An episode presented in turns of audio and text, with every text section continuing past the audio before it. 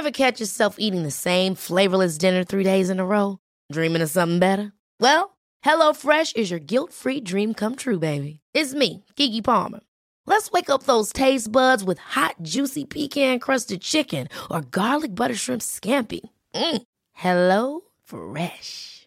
Stop dreaming of all the delicious possibilities and dig in at HelloFresh.com. Let's get this dinner party started. Here's a cool fact a crocodile can't stick out its tongue. Another cool fact you can get short term health insurance for a month or just under a year in some states. United Healthcare short term insurance plans are designed for people who are between jobs, coming off their parents' plan, or turning a side hustle into a full time gig. Underwritten by Golden Rule Insurance Company, they offer flexible, budget friendly coverage with access to a nationwide network of doctors and hospitals. Get more cool facts about United Healthcare short term plans at uh1.com.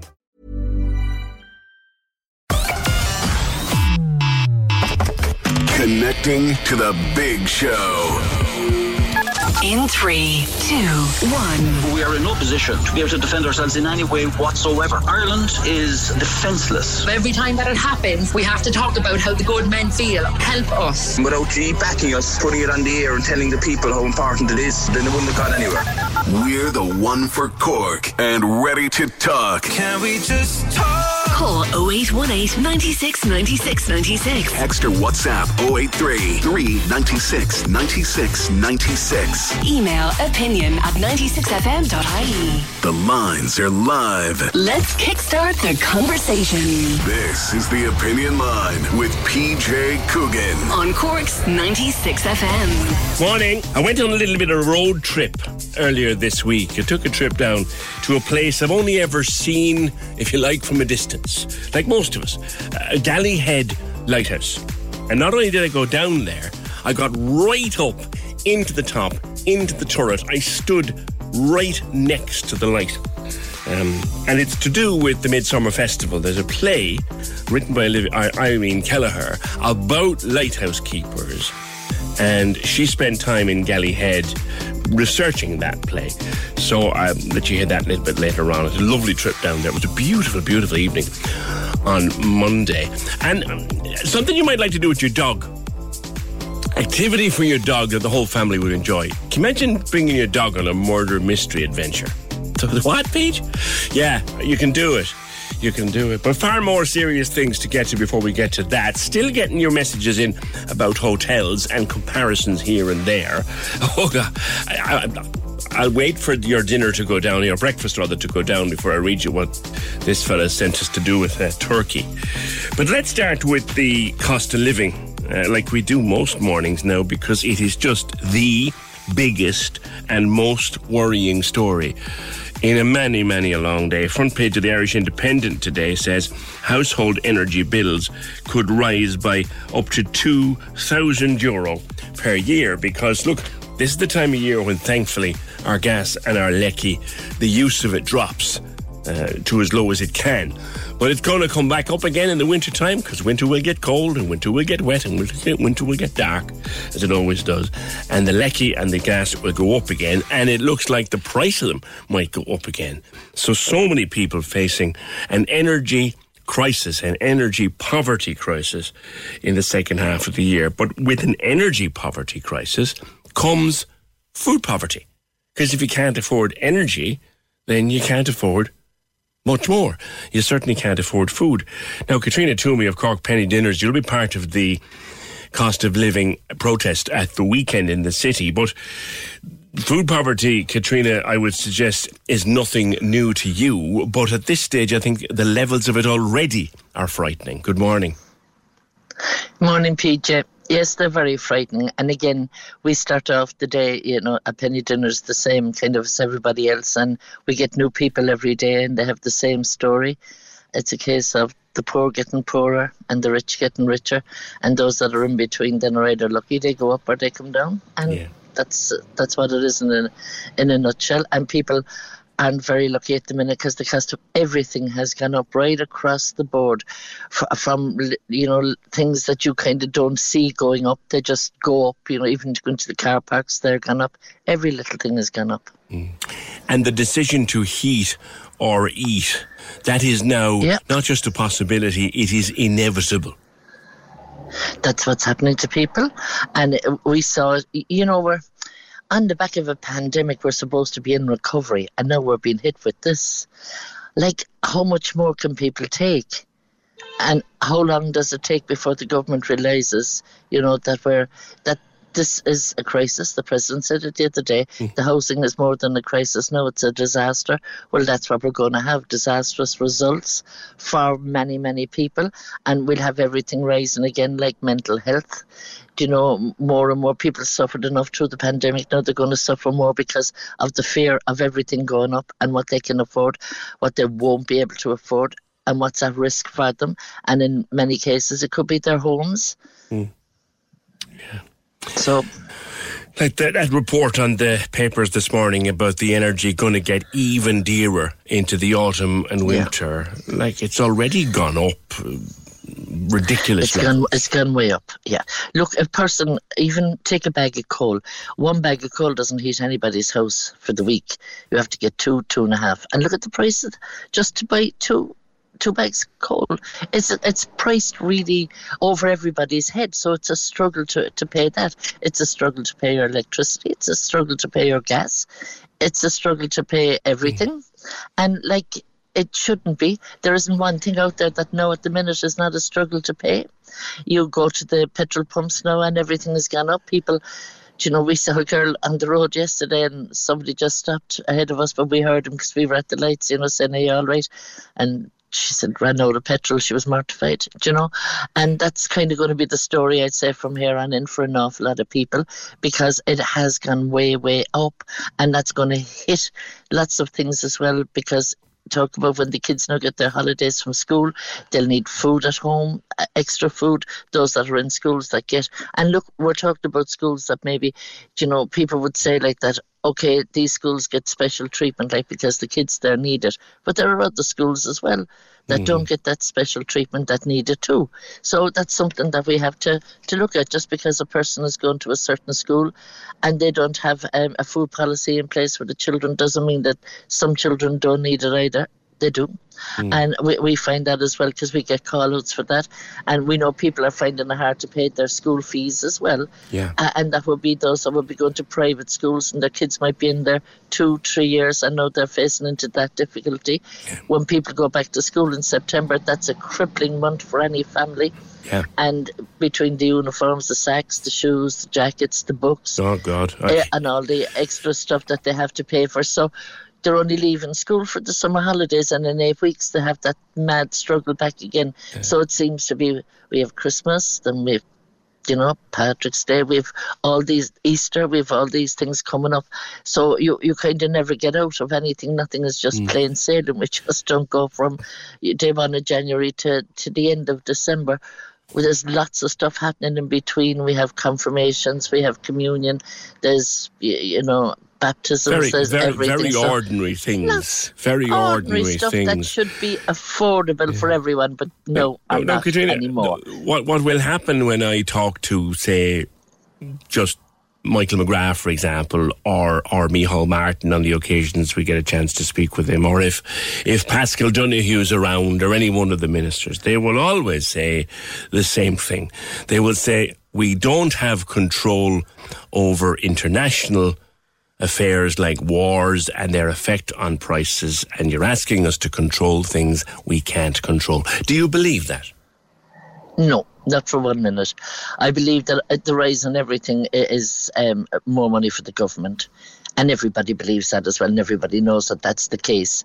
And, um, you know, experts have come out and they've explained. So people are in the know now. Years ago, when things went up, and governments went in and things happened, people weren't in the know, but they're all in the know now because they all have the internet.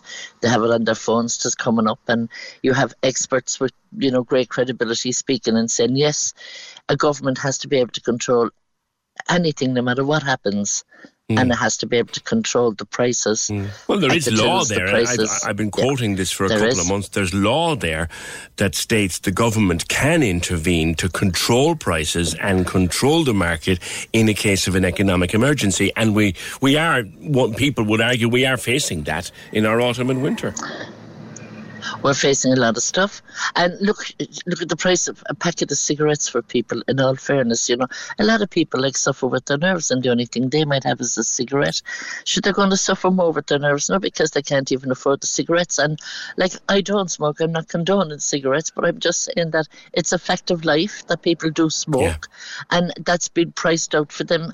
Do you know, like you can you know, the one thing like that stayed open right through the pandemic, but the off licenses they never closed, you know, and. Uh, now we have the, the repercussions for that or the consequences of it when a lot of more people drank at home and, and drank more to, to you know, to, to look after, thinking mm. that they could dim the pain of the, the loneliness, the I isolation, know. the fear of all the things they were suffering. So, kind of like if the, the, government can do what they want to do. They're in charge. You brought they something up a few minutes ago, and I remember it myself. And even thinking back to it, and we at the time we had, you know, we had an, a, a, decent income coming into the house. But when I think back to our days of back to school, and and when the twins were small, I, I still shiver at the costs incurred yeah. in the second half of every August, the first half of every September. I am so glad yeah. we're not facing into that now. That's the thing I think that families all over the city and county are at this very moment, Katrina, terrified of what it's going to cost them to send the kids to school.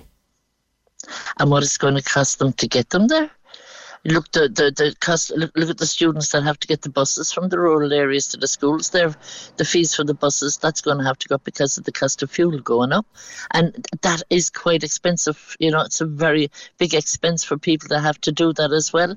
So there's lots of other i won't say hidden extras but there's lots of other things that people have to pay. Mm. and they just will not be able to afford it. So what's going to happen when someday everybody just downs tools and says that's it we can't do it anymore it's it's finished for us. Look, there's strategies after strategies, and you hear that there's this point plan and that point plan. But basically, all, all you're getting is stuff on paper and nothing really being told to the people like that that has been done, nothing been shown to the people that has been done. There's nothing there. Um, mm. Look, so many. Well, they will say we've spent. Into, they will say we're spending billions, and we they will say that we're spending an awful lot of money on trying to alleviate it, and, and they'll show you figures of this couple of billion and that couple of billion. So they will say we're spending no. money.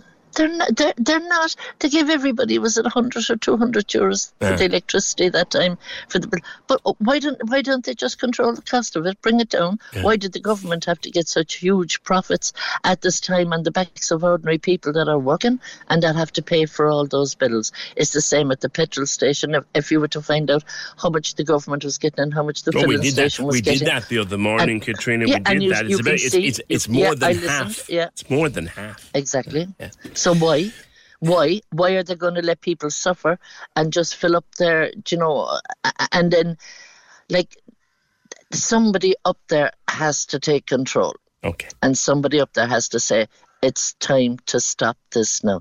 It's time to give the ordinary people whether they're working, whether they there's two people working in the house. Look, you have two people. You, you could have a house, household with two or three people working in it, and they're still struggling. They're still getting to the end of the month. are very high. Their rents yeah. are very high. Yeah. Their bills are very high. Yeah. And no, everything commuting is going to be very high for everybody. Well, like, what what do they expect people to do? Do they want the country country to be run into the ground? No, no. And listen to the, the many people that are speaking out about it. Do you know, they should be really very afraid that so many people are coming out now and saying they're finding it hard, they're struggling. And that's something that they should be alarmed by. It's something they should be listening to. And I suppose it's also something that they should, when the president spoke up the other day, he probably said where everybody in the country felt like it has gone beyond crisis point and the word was disaster. And this is what's going to happen disastrous results. Yes. For letting this go on and on and on. Right. People just can't do it. Look at our suicide rates. Yes. Look at our mental health rates. Look at our hospitals. And like people would say, oh, I was over in the hospital and everyone is on trolleys or you're waiting 15 hours, 20 hours. And it's because of the staff. They're worked to the bone. Yes, yes. Katrina, I could stay talking to you all day because you have so much to say and there's not a person in the room, I think, disagreeing with you right now. Thank you very much, Katrina Toomey of Cork Penny Dinners. just laying it blunt and plain, as she always does, about the kind of things that people are facing.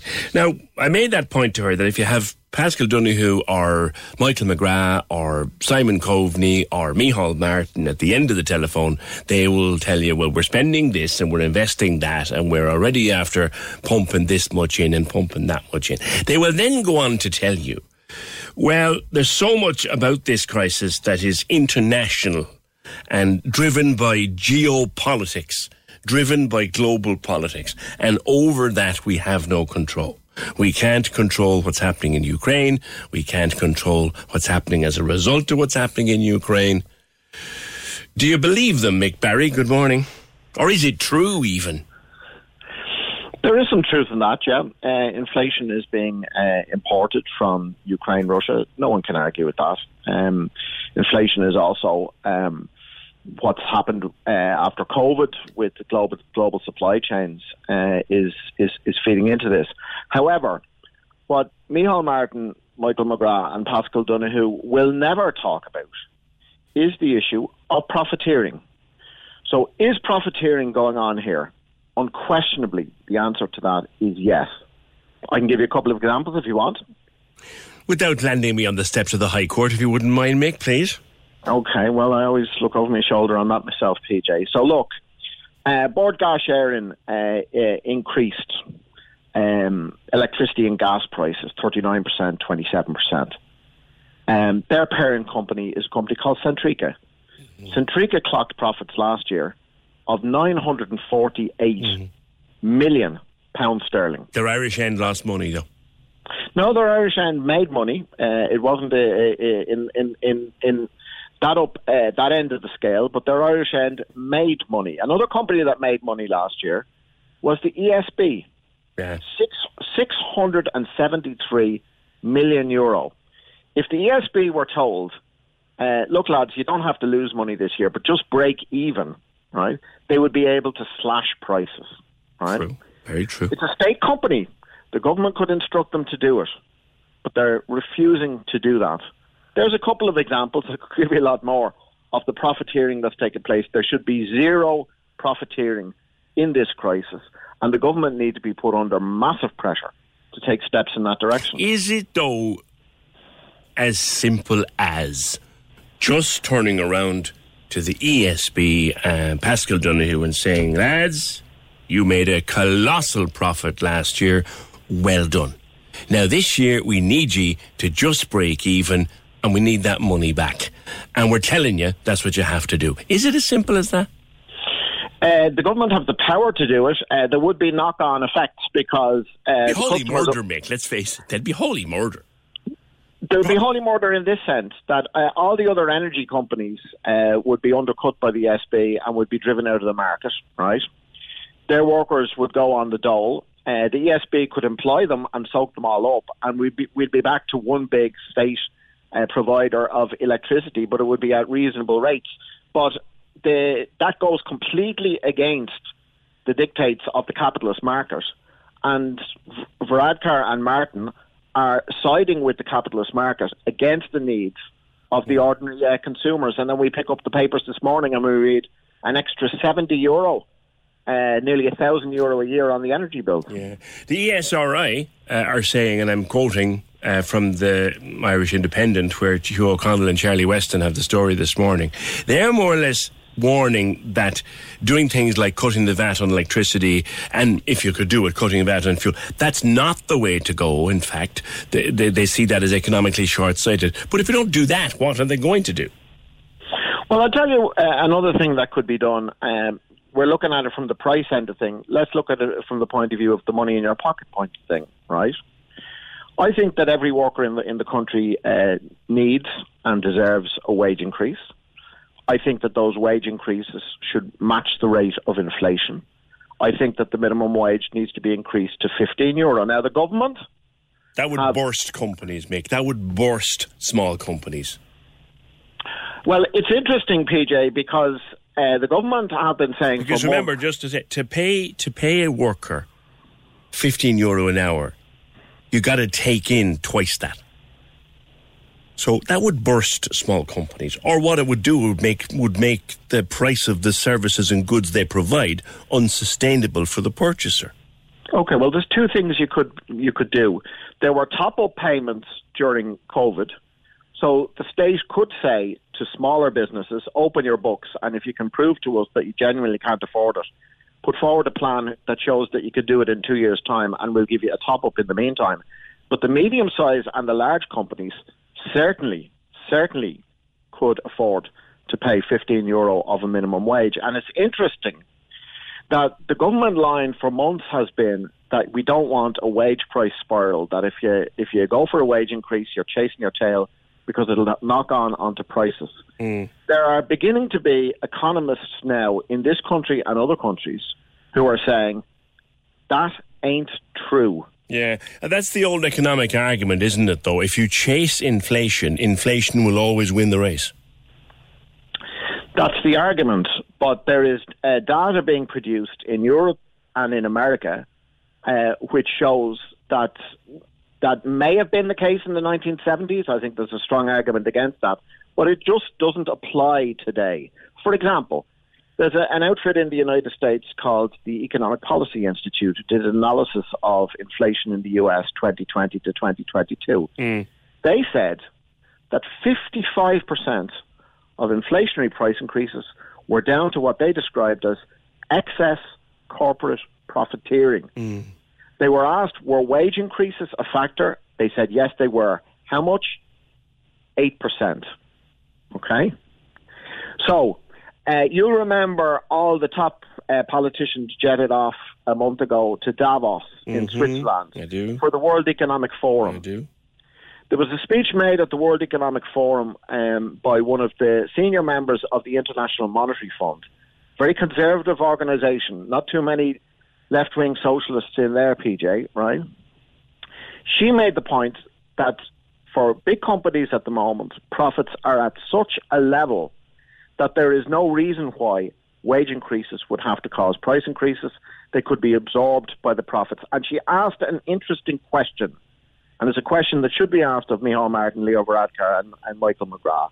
Why is it, she said, that it's the working people who are always asked to show wage restraint and never the big companies that are mm. asked to pay the pay increases and not increase the prices by showing a bit of restraint themselves on their profits? No, listen, no one's going to disagree with it. Here's a, here's a call that's come in. Would this kind of thing apply to all companies? I'm a small business owner. I'm already planning to lay people off, but I'm also practically on the verge of closure.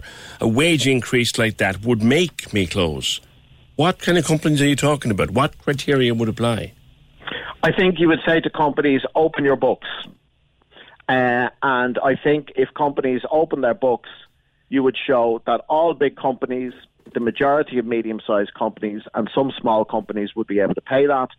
The small companies that wouldn't could be gotten over the hump with the kind of top up system Yeah. that I described uh, there. It's where there's a will, there's a way, and Yeah. it's doable, Well, PJ. we- well, one thing we did learn during the pandemic is the word impossible should no longer be in the dictionary because many things became possible overnight. Mick, just lastly, before I let you go, uh, there's uh, again, this comes in many times. Could we not just get rid of the USC? Now, now I remember predicting back uh, in 2011 when I read this, I was on holidays when they confirmed it was coming in, and I turned to the wife and I said, temporary, my backside. That's not going anywhere, is it? They're never going to get rid of that. Okay, so the government argument is that you cannot get rid of the USC or cut the uh, government share at the petrol pump because there won't be as much money then to provide for the health service and the education service. Okay? The argument against that, which is the argument that I would make, is look, if, for example, you were to bring in a 2% modest tax on millionaires on their incomes over a million euro, uh, and uh, it was to be the top 5% uh, in society, that would raise just shy of 5 billion, which would more than cover the USC and a cut at the petrol pumps.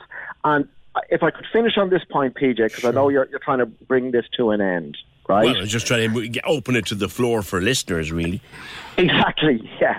So people have been giving out and grumbling about this for months now, and rightly so. But on Saturday, for the first time in this city, people have a chance to go beyond giving out about it and to do something about it. Cork's first cost of living protest is being held.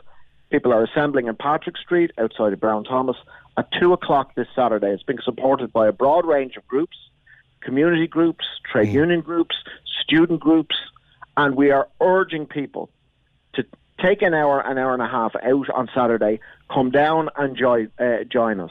As, as some, someone said, one of, one of the young people uh, uh, said uh, uh, on a megaphone uh, the other day, they said, uh, heating or eating, it shouldn't be a choice. Join the protest and raise your voice. People have a chance to raise their voice on Saturday, and I hope to see them there. All right, Mick, thanks for that. That's Mick Barry, uh, Solidarity TD for Cork North Central. Some people will agree with him, some people will disagree with him. Same with Katrina Toomey, but there is a mess. The cost of living has gone bananas. Actually, sp- speaking of bananas, where to get that one from. In the mornings, I stop on my way in here, maybe three out of the five mornings in the week. I stop on my way in at uh, the Tesco's there on the Douglas Road, and I kind of get the same few bits and pieces every morning, right? It's a bottle of water and maybe a couple of bananas, like I said. And on average, that would be costing me between, depending on what I want, between, we'll say, 275 and 4 quid. That used to cost me right? So two, three, four quid on the way in in the mornings. That is now gone to just under a fiver for the stuff I want on my way in in the mornings. So that's gone up. Consider in the last six months, it's gone up, and they're, they're just small things. How is the cost of living affecting you, for example? And I speak as someone that, and you know, I say it openly here. I'm, I'm, I'm well paid for this job, and, and, and the Queen Bee is working, and she's well paid for her job. Uh, we're lucky. We're, we're, uh, that we're lucky that we can sustain what's happening. So far, we can sustain what's happening. I, I can't, for the life of me, imagine what it must be like to be on a fixed income or a low income or a minimum wage income and be trying to deal with this and looking to back to school in the second half of August. I dread it. I couldn't imagine what it must be like. How is it affecting you? Let me know. How is the cost of living affecting you at the moment? The things that you could afford, the things that you did, are there stuff you've just given up doing because it doesn't, you can't afford it anymore? Are you heating or eating? Are you deciding between clothes for the children or food for the children? Talk to me. 0818 96 96 96 or drop me a voicemail to 083 396 96 96. Oldies and Irish on Cork's 96 FM is the Big Sunday Show on your radio. Big, big, big show, show, show, radio. Turn it up and take it easy with the best music mix for your Sunday morning. Sunday morning. Welcome along to the program. Lovely to be with you on a Sunday morning. Oldies and Irish with Derry O'Callaghan. Sundays, 10 a.m. to 2 p.m. With Hidden Hearing, tuning you in so you don't miss a thing. And we've been doing it for over 30 years. Hiddenhearing.ie. Cork's 96 FM. See a Facebook post here. There's a you can get to a Facebook post by uh, Craig McCarthy. Um, fuel prices in Malta. Now, this is a picture taken at a petrol tank in Malta in the last couple of days, or a petrol station in Malta in the last couple of days. And they range, the various fuels, from 121 for diesel up to this, you know, this high grade unleaded that is costing over 230 in some places here now, 149 standard price of unleaded in Malta in the last couple of days was one euro thirty four. Yeah, no. Put that in your pipe and smoke. And as the point is made, Malta's also an island. They need to import everything. Malta's in the EU, just the same as Ireland.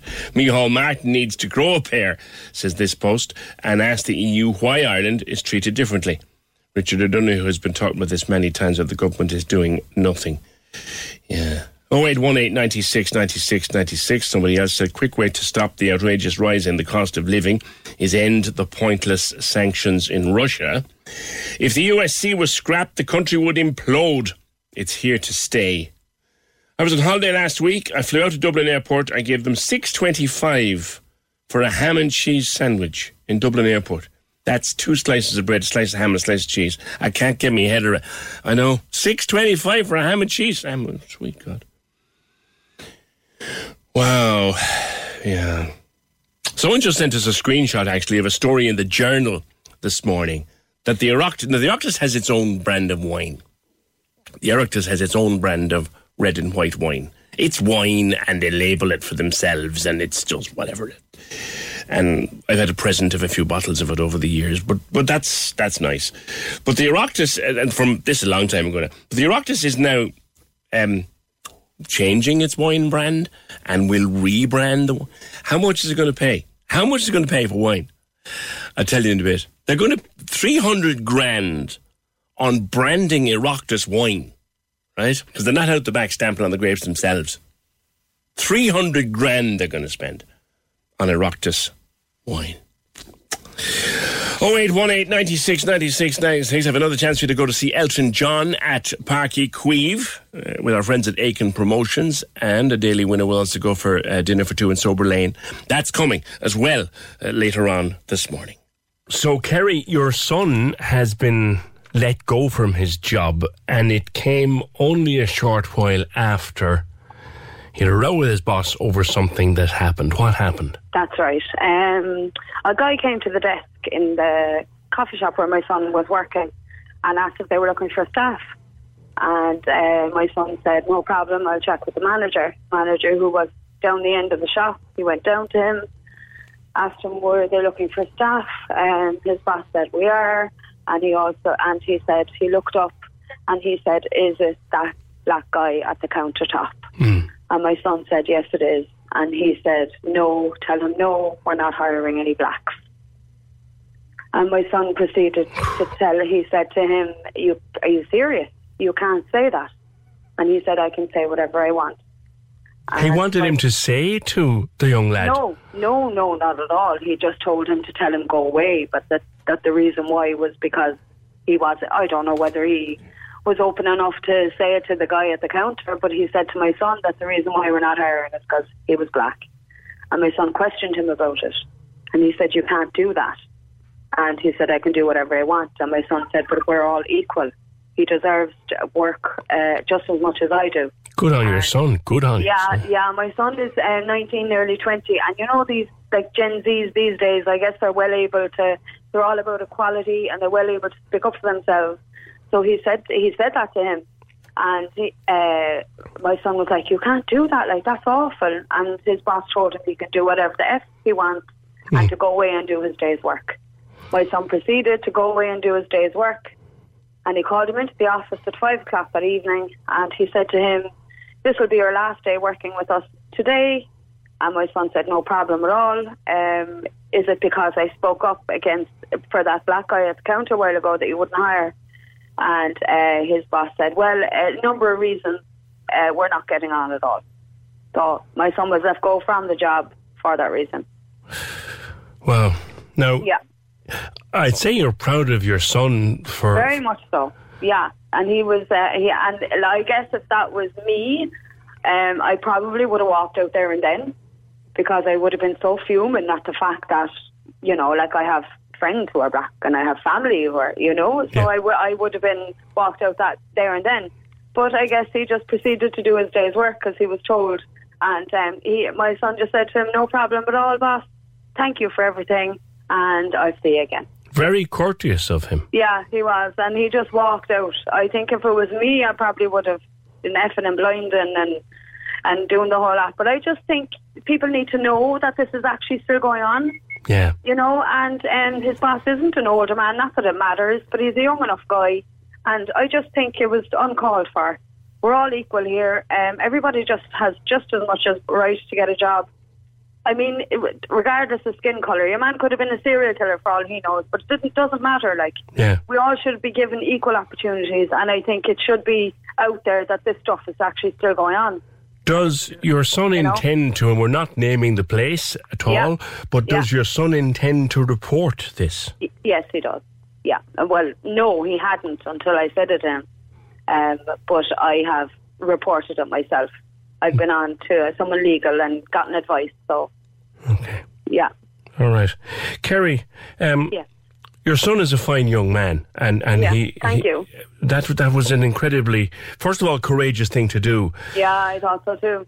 You know, um, thanks for talking to me today, and tell him, No tell him, tell him I said I hope he gets a new job I soon. will. He already has one. Set. Ah, that's better Yeah, news again. I'm telling you, he left. He left his job. That was yes. That was the day before yesterday.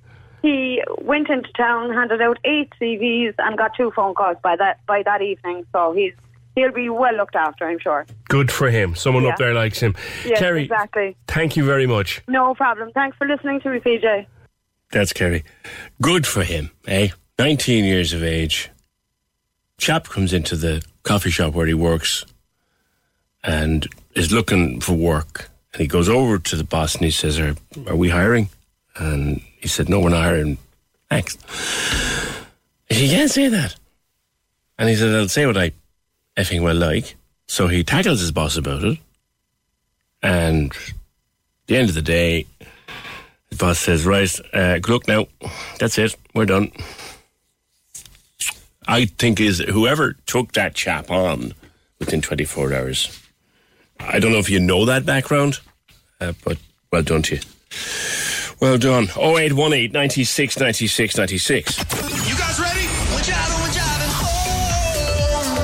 Drive Home, weekdays from 4. On Cork's 96 FM. Gigs, giveaways, and great music. That's what it's all about this week on the show. I want to send you off to Live at the Marquee to see this guy. Hi, if you're thinking, wow, I'd like to see whimsical stand up from a large Irish bald man, then you're in luck. I've got tickets for Dara Ó Briain to give away every day, plus your chance to see Orbital. All you got to do is choose the tunes on the takeover to win. For that and loads more, I'll catch you weekdays from 4. The Big Drive Home on Cork's 96 FM.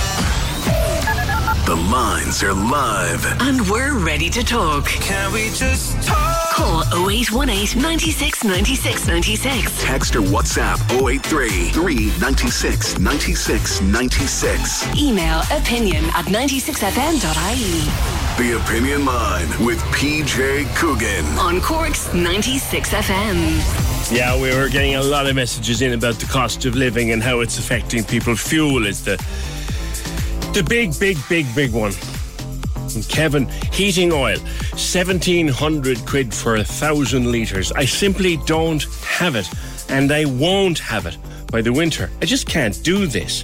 Coal going up to thirty-two fifty for a forty kilo bag. Don't talk to me about petrol. The report into fuel poverty should also include the running of a car. Now, Kevin, help me out here because, uh, to my shame, I don't know how much that 40 kilo bag of coal cost a year ago because we don't buy coal. We have our central heating is, is gas powered, but but um, how much was coal a year ago? Anyone tell me that? It's a 40 kilo bag is now 32.50. I probably should know, but I don't. Apologies for that. Listening to Jane, that's heartbreaking. Communicating through biting herself. Yeah, that's that's what Jane does, which which sort of makes it sound like that she is trying to communicate somewhere in there and that's, that's so sad, so sad. I sympathize with what Olivia is going through. My granddaughter was perfect when she was born, but stopped breathing an hour later and has a lot of special needs now as a result. Uh, I will come back to the cost of living with some very long uh, WhatsApp messages there that I will read out. An opportunity to remind you if you have a big long message, rather than sitting there for the 10 or 15 minutes, because some of these would have taken a long time to write out, just send me a voice message. That's much easier uh, for you. Um, so the same number, just record a voice message. If you think your WhatsApp is going to be long, just record a message 083 396 96 96 and we get it to air. We also get to hear your voice. And that's important too, because this program is about voices. Now, speaking of special needs, I told you this was coming up. We mentioned it on Tuesday. I think I mentioned it yesterday. I don't know whether I did or not. But the fuss, there was an additional fuss protest outside of the scheduled ones because The Taoiseach was at City Hall yesterday. Micheál Martin was addressing a special meeting of the City Council, being the first former Lord Mayor of Cork to go on to become Taoiseach, and he was addressing the council, and it was a big occasion and a special occasion. I'm sure there were cakes made and all that. But the Fuss March organisers gathered outside Cork City Hall because they wanted to hand a letter of protest to the Taoiseach. They had been told uh, by some genius in his department that oh he no he couldn't take a letter uh, he'd have to they'd have to bring it to Dublin. And they thought yeah right you, you, with with what we deal with day to day like we're going to be able to go to Dublin. So they decided to bring the mountain to Muhammad as they say and they brought the letter to City Hall. And they sought an opportunity to hand it over to Micheál Martin. And when that happened, and Owen, Owen English from the Examiner had some good video of that last evening on his Twitter feed. Uh, it was noisy, uh, very noisy, and they were angry. And uh, looking at the Taoiseach's face, I'm not too sure he was expecting such a turnout. He certainly wasn't, whether he wasn't expecting the anger or he was taken back by the anger, I don't know. He just didn't look comfortable at all. But he did. Um, he did speak about it. Well, first of all, I, I think uh, it's important in democracy that, that, people take opportunities to articulate and, and, and, to protest and to give strongly of their feelings. Um, I'm very committed to special education, uh, have been all my life. Um, and would have had a recent cabinet subcommittee meeting on a very specific subject. Brought education and the HSE together uh, to say that we were not satisfied uh, in terms of the access to therapies in particular. I think on the education front, we can deal with places. Uh, and since we came into office, we've moved quickly on special schools in Cork. There's a new one in Carrigaline opened last year. Uh, we've now purchased land in Glanmire for the purposes of a new special school. Uh, we brought the ETB in last year uh, to special education, and they're the patron of that new special school in Carrigaline. In addition to that, we've increased and expanded the number of SNAs in schools generally, in, in, in, in, mainstream education, and also in terms of resource teaching, um, in terms of um, the special units within mainstream schools. Um, so I think on education, um, we can deal with quite a lot of the issues that have, that have arisen. In respect of special schools, we've said to the HSE, because the Progressing Disability Programme in, in, in, many ways took therapists from the special schools and distributed them more widely. Uh, we're clear at government level that special schools have to retain and will have to be provided with therapists in, the, in their own right, uh, and that is government policy. Uh, we're also bringing forward legislation, and I've asked the Minister for Education to work with the Attorney General as a matter of urgency to bring in a more streamlined, clear legislative provision to, to provide for the principle of full inclusion. And by that we mean that all schools would have to accept children with special needs um, in, in, in different ways, with the resources being obviously provided. In terms of health, there do remain issues in respect of access uh, to therapies and in terms of assessment. Um, and the HSE are saying there are significant recruitment issues in terms of getting a number of therapists in. Um, but I am determined as Taoiseach uh, with my cabinet colleagues to deal comprehensively with this issue and will continue to do so. Okay, that's the Taoiseach speaking yesterday uh, after that protest at City Hall by members of the Fuss March group, and we've featured uh, quite a number of them on the programme and will continue to do so. Yeah, thanks for that. A year ago, a bag of coal was 22 euro, and now, now it is 32.50. That's like that's a 50% increase. Now, to end the home heating oil, that's just gone bonkers altogether. I, I, I don't know how you live with that. I really do not know how you deal with that. We've had a, an email from a nurse who is suffering with long COVID. This hasn't gone away, you know, to coin a phrase. Uh, there's a lot of long COVID out there. We've had an email from a nurse who's suffering with long COVID. We'll get to that in a little while, plus a f- whole pile more of your messages on the cost of living. Um, some people really, really, really struggling out there. But there's a very ambitious project on behalf of uh, Coláiste Éamann Rís. They're heading off on a fact finding mission. Find out more next. 0818 96 96 96.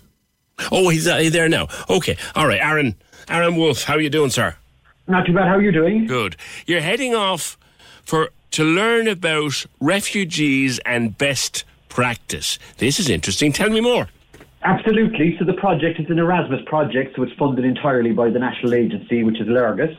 And it's, it's a, a, a, partnership between school, uh, our school, a school in Germany, a school in Turkey, a school in Cyprus, and a school in Italy. Okay. And uh, we came up with it three years ago. It was delayed because of COVID, so now we're at a stage where we have to squeeze the whole thing into one year. Um, but the idea is that we do we, we we visit each country and we look at how schools welcome refugees into those countries and how they're taught. So um, the first stage of it began in March, this March, where the countries all visited Ireland, and they came here. We went up to UCC and we just looked at how the Irish system um, welcomed refugees. We went over to Germany, and the next stage now is Cyprus, and this is the exciting part of the project because we get to bring students with us, and um, it's a great opportunity for students because they don't have to pay anything. Oh, so they really? go entirely, yeah, they go entirely for free. So we take six students to each of the participating countries. They live with a host family for five days, and they attend the schools, and they get to look at exactly how um, inclusion works in the different systems. It's, it's absolutely fantastic. You learn an awful lot. That, that's that's ed- education by immersion, if ever I heard it. Absolutely. I mean, well, Léargas, the national agency, it, it, it's fantastic. As I said, the funding, it's available to anyone. Anyone can apply for an Erasmus project. It's very, very time consuming.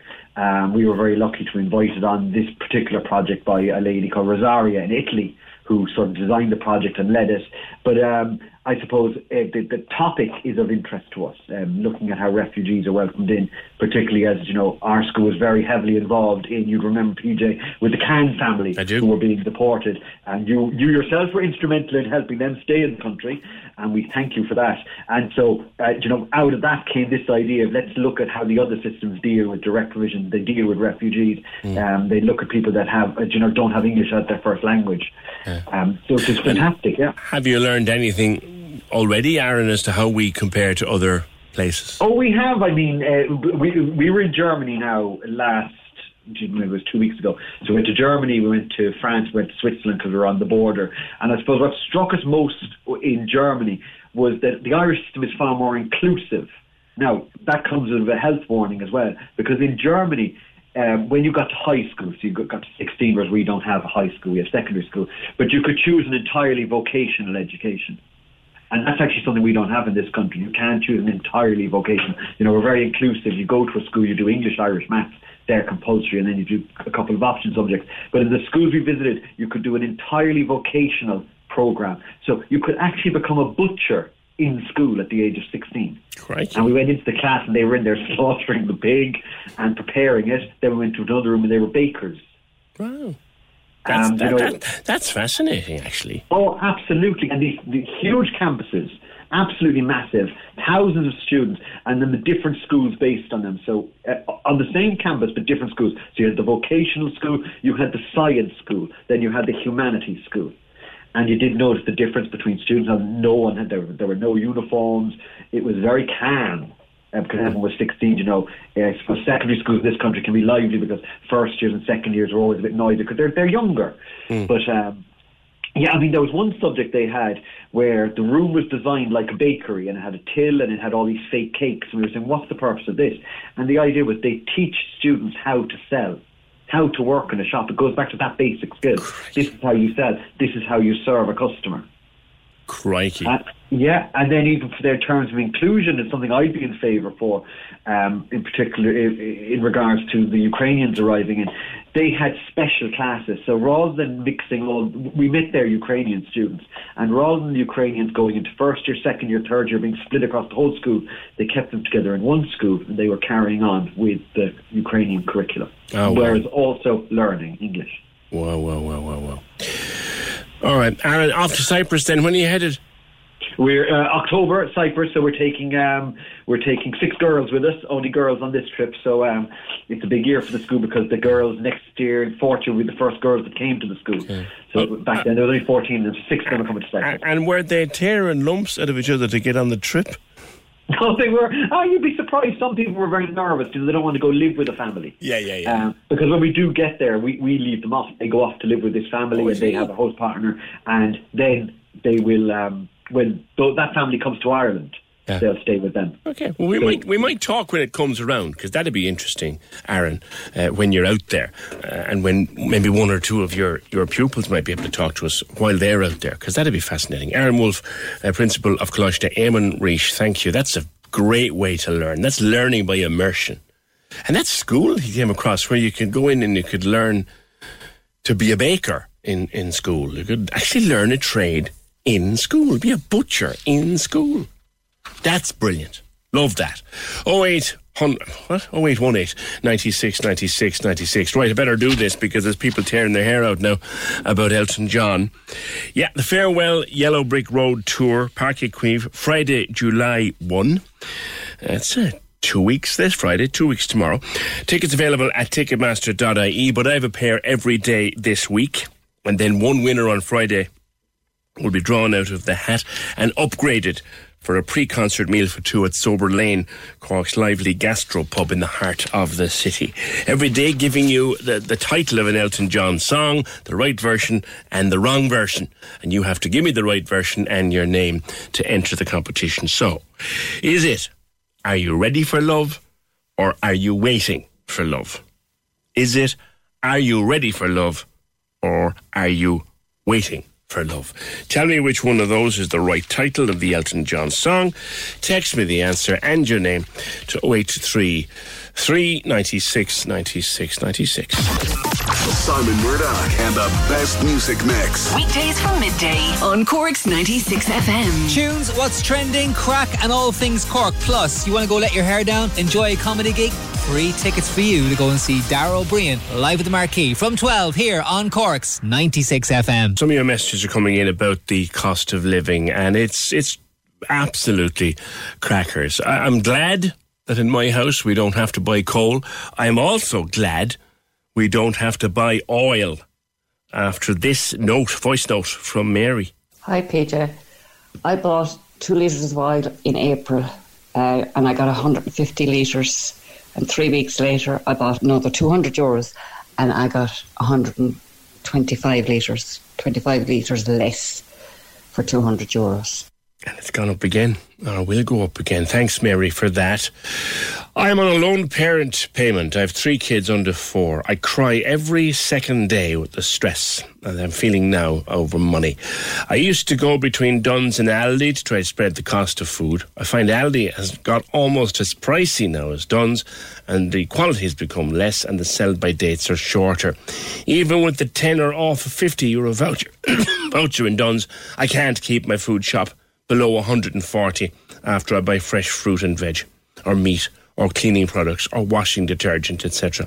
I have a prepay meter installed so I can watch how much electricity I'm using, but the alarm is going off more often now, and I'm going into the emergency credit.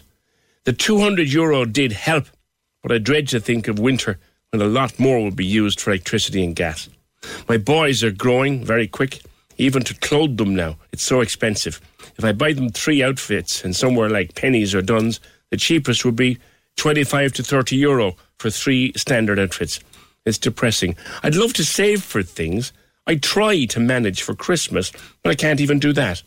I put a tenner in an envelope, but always by the end of the week I have to take it out, use it for petrol or fresh milk or bread.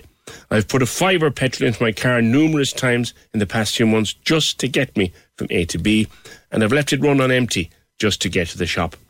I had a wisdom tooth coming up last month. My whole month, my whole mouth swelled up with the pain. Got infected, but because I didn't have the money for a dentist, I had to go without even a bad, badly antibiotic for over a week. There are families out there worse than me. I worry for us all and for our kids. Life has become so tough. Every day now is a struggle, and I can tell you that that is not a comment that is lone in nature. You know what I'm trying to get at? There are many like that coming in this morning to 0818 96 96 96 and 0833 96 96 96. Now, Republic of Ireland International and Glasgow City soccer star Claire Shine has written a book. I've spoken to Claire on the opinion line before about her, her battles with mental health. Uh, you know, she struggles and she had some very well documented struggles uh, two years ago where she actually she went missing and it was a dreadful frightening time for her friends and family and her club mates and her colleagues. Uh, and thankfully, she's in good health these days, and she's put it in a book. And the book is called Scoring Goals in the Dark, and she launched it last week. And uh, Trevor Welsh from The Score on Cork's 96 FM met Claire at that launch and chatted to her for the opinion line. Well, Claire, good to see you. Um, the excitement is, uh, is is building around the book, and you're in your home turf today, of course. So you're excited about that, are you? I am very excited. You know, it's been a hectic week, um, so to be able to come down to you know my local um, shopping centre and, and, to sign some books is you know a dream come true for me, and I'm just really looking forward to it. Yeah, you're getting a good reaction to the book, yeah. Oh yeah, very very positive reaction, especially on social media. You know, I've had a lot of people message me that I would never have expected to even come in or the book to come into even their hands. So yeah, it's been really good. Um, I'm looking forward to where I can go. Yeah, how important was it to get the book out there for you, Claire? It was really important. Um, you know, I think my ex- experiences and my struggles, um, and the book can definitely help people along the way. Um, and that's, you know, the kind of main reason that I did want to get out on paper. You know, it's easy for me to speak now um, when I'm in such a good place. Whereas I think the book resembles what it's like to go through a really dark place and how to come out of it at the same time. So yeah, I'm just hoping that it can help a lot of people along the way. Yeah, and the book title tells its own story, doesn't it? Really, scoring goals in the dark. Um, you know, obviously you were in a dark place for a while.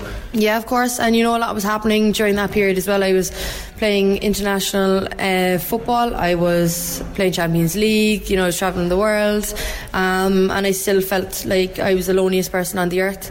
And you know, walking into a dressing room full of people you love um, and who love you, and you can't feel any of that emotion is uh, is really sad. Um, but you know, I'm just glad that I, I have found a way out of it, and you know, I just hope that the book um, can resemble with a lot of people.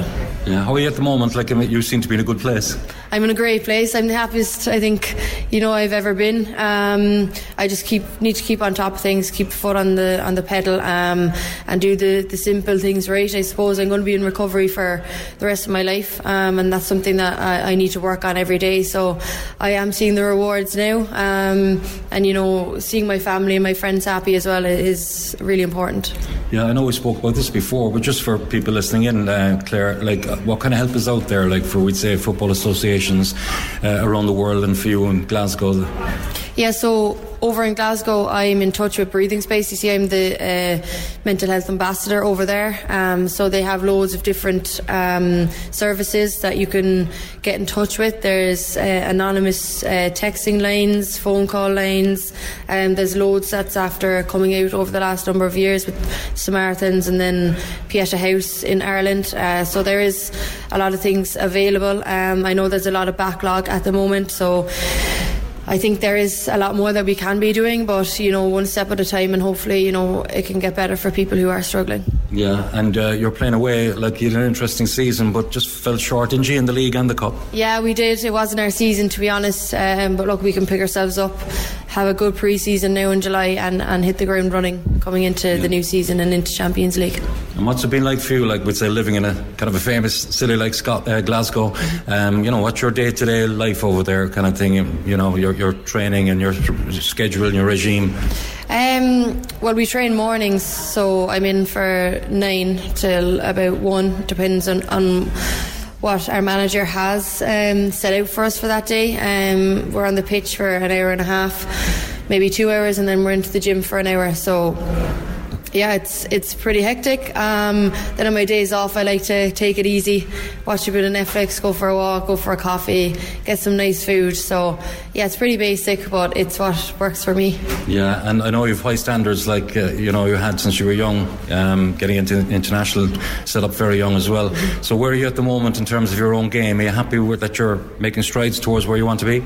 Yeah, you know, it, there has been a lot of ups and downs over the last two years, especially since my relapse. You know, I thought that I would go back play football and everything would be fine. Whereas you know a lot has changed since then.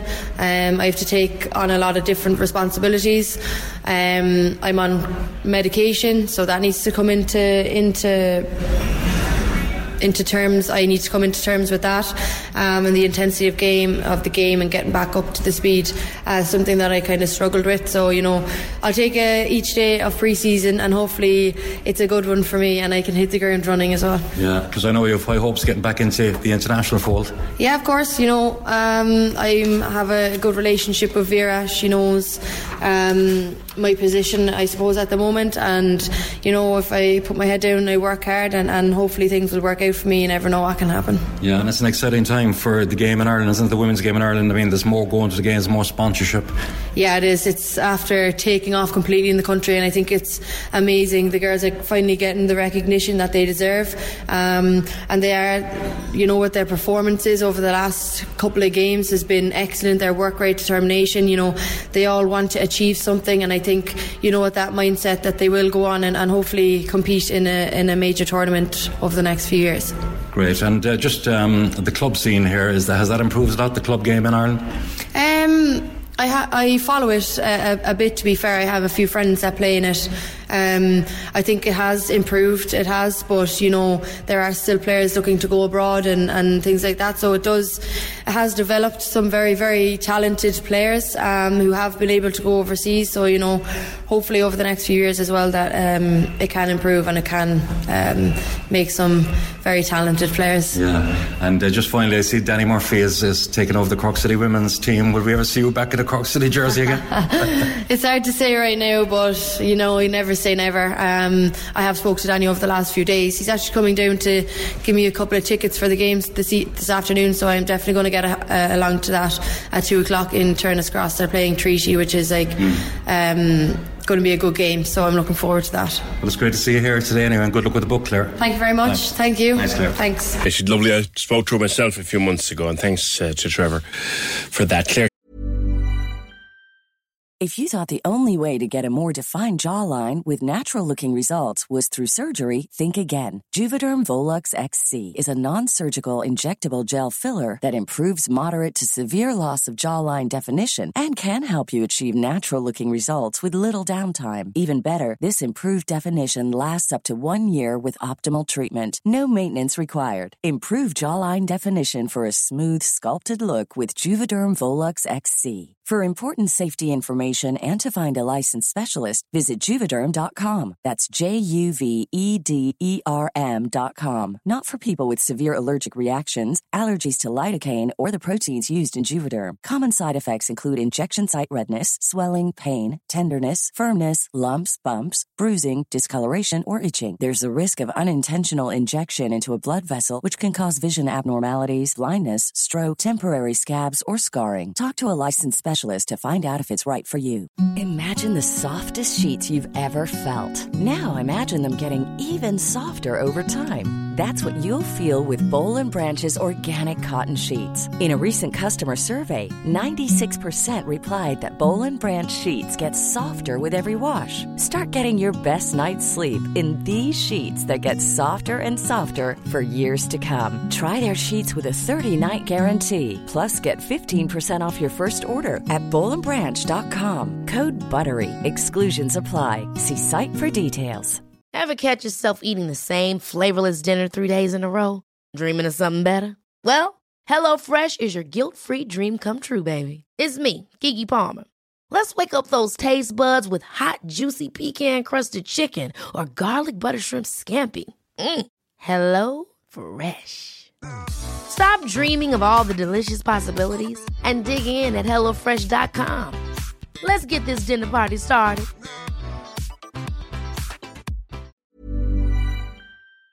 Shine's new book called Scoring Goals in the Dark. 0818 96 96 96. I didn't get to this one yesterday. Um, and I'm going to read, and seeing as we're doing the Elton John giveaway all this week, yes, I know if you missed it, I'll give it to you again in a while. This came in, and I forgot to read it yesterday. I was wondering if you could help me. I've got tickets for Elton John at Páirc Uí Chaoimh, and I'm delighted. The last concert I was at there was Rod Stewart, and the only drink available was Heineken, Heineken Zero, or water. And that's all fine, except I'm celiac and have to be careful about what I drink. I had a great night, but I was just wondering why are there no gluten-free options? I'm not particularly fussy about what brand of gluten-free lager or beer they stock, but maybe I could suggest we have in Cork we've our own uh, very good white, nine white deer brewery down in Ballyvourney, and they have a gluten-free lager, and that way maybe we could support local at the same time. I've no doubt a lot of hard work and planning goes into organising and running any of these concerts, with great consideration given to accommodating everyone as much as possible. So please spare a thought for us poor celiacs out there and provide us with an option at the bar on the night. I'm sure I wouldn't be the only celiac in a crowd that's probably going to be around 40,000 people. That's an interesting message. Again, something I guess we take for granted when we go to a gig. You want a pint, you take whatever is there. But what if you're celiac and there's no pint there for you or no drink there for you? What do you do then? That's a nice one. We take that on board.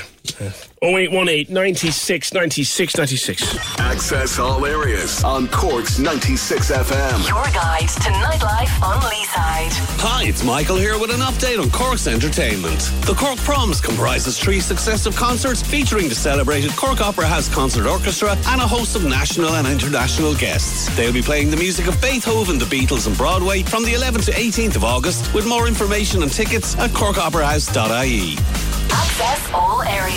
There's limited tickets left for David Gray's White Ladder anniversary show taking place on Saturday night at Musgrave Park. He'll be playing his classic album in its entirety with tickets available from Ticketmaster.ie. Access all areas. You can contact us here at Access All Areas if you have a show, play, or exhibition coming up or any gigs by emailing us on AAA at 96fm.ie. Access all areas With Harvey Norman and JBL, your specialists in sound this summer. on Cork's 96 FM. Have you ever wondered what it's like inside a lighthouse? You know, these beautiful structures that provide such a vital service uh, along our coastline and some of our offshore islands as well.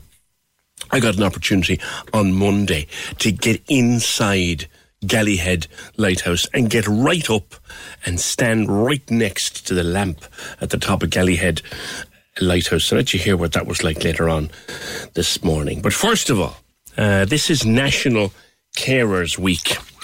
And I want to discuss it for a little while, starting with uh, Sabrina Boyd. Morning, Sabrina. Good morning, PJ. How are you? Good. Now, you work as a home carer for your mum, and you also work with an agency, and you were the 2020 Carer of the Year. Congratulations. Yes, it was. Yeah, yeah. I know that was great to be uh, recognised for the work that we do. So, PJ, um, as you said already, um, I work for a company called Right at Home. Um, we're a home care company based in Wilton in Cork. And um, I'm also um, a shared carer to my two elderly parents who are 79 and 80. By shared, I mean we're a family of five. So I have two older brothers and two older sisters. So between us, we care for our two elderly parents who are who have a lot of health issues themselves, um, rheumatoid arthritis, um, gout, to name but a few. But I suppose being a carers week, I just wanted to highlight the importance of um, us as family carers and home carers, especially during the pandemic, PJ.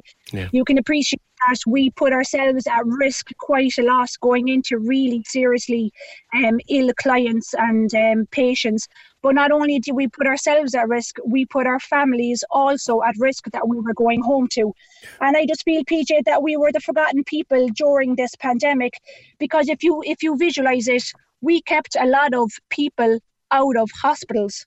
True. So if it wasn't for us, our hospital and healthcare system definitely um, would have there would have been an even bigger strain on the healthcare system as there was already. Mm. And I suppose being a professional carer has given me the insight in how to care for my own parents properly. Yeah. And I suppose no avenues I can explore if they require any assistance or if I notice any changes in them. How long are you doing this work, Sabrina? I mean, professionally?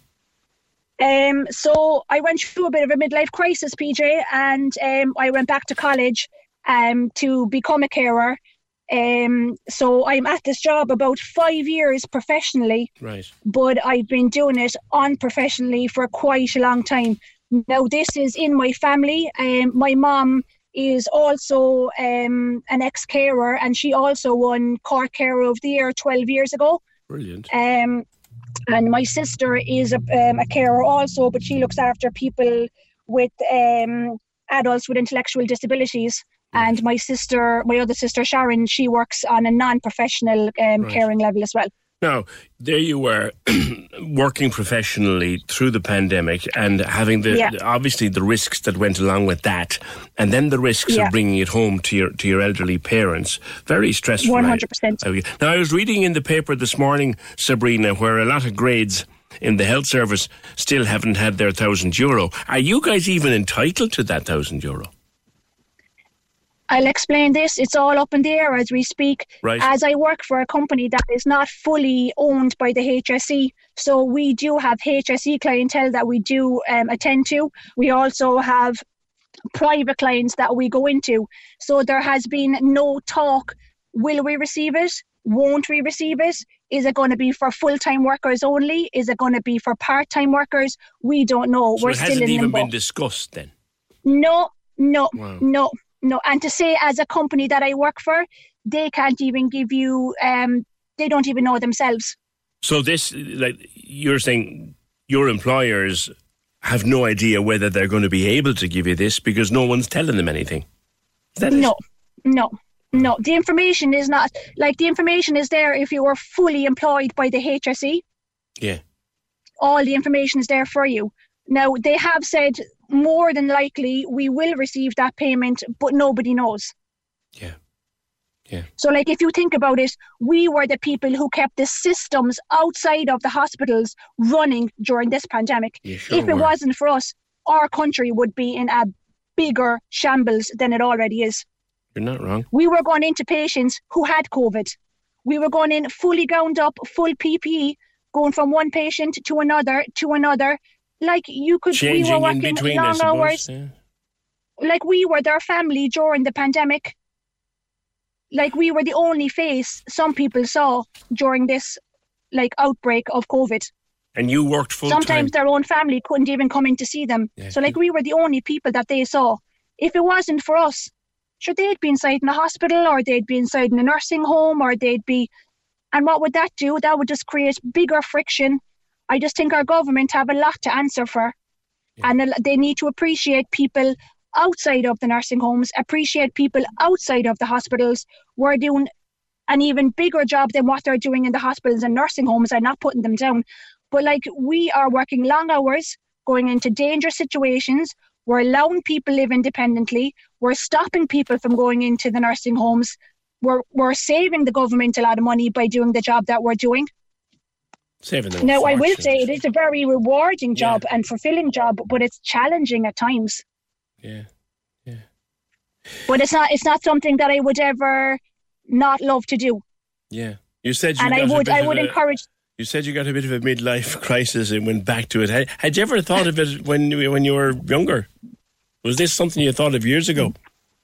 Um, no, I suppose when I was younger, I've always seen my mother. My mother used to work at the time for. Um, they weren't called the HSE at the time. They were called. Um, I think they were called the Southern Health Board. That's right. So my mom had worked for the Southern Health Board.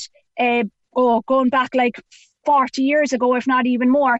So I'd always seen my mom work in a kind of a, a caring role, and I thought it might be something that I would like to do myself. But PJ, when you're young and you're innocent, I don't think you know what you want to do yourself.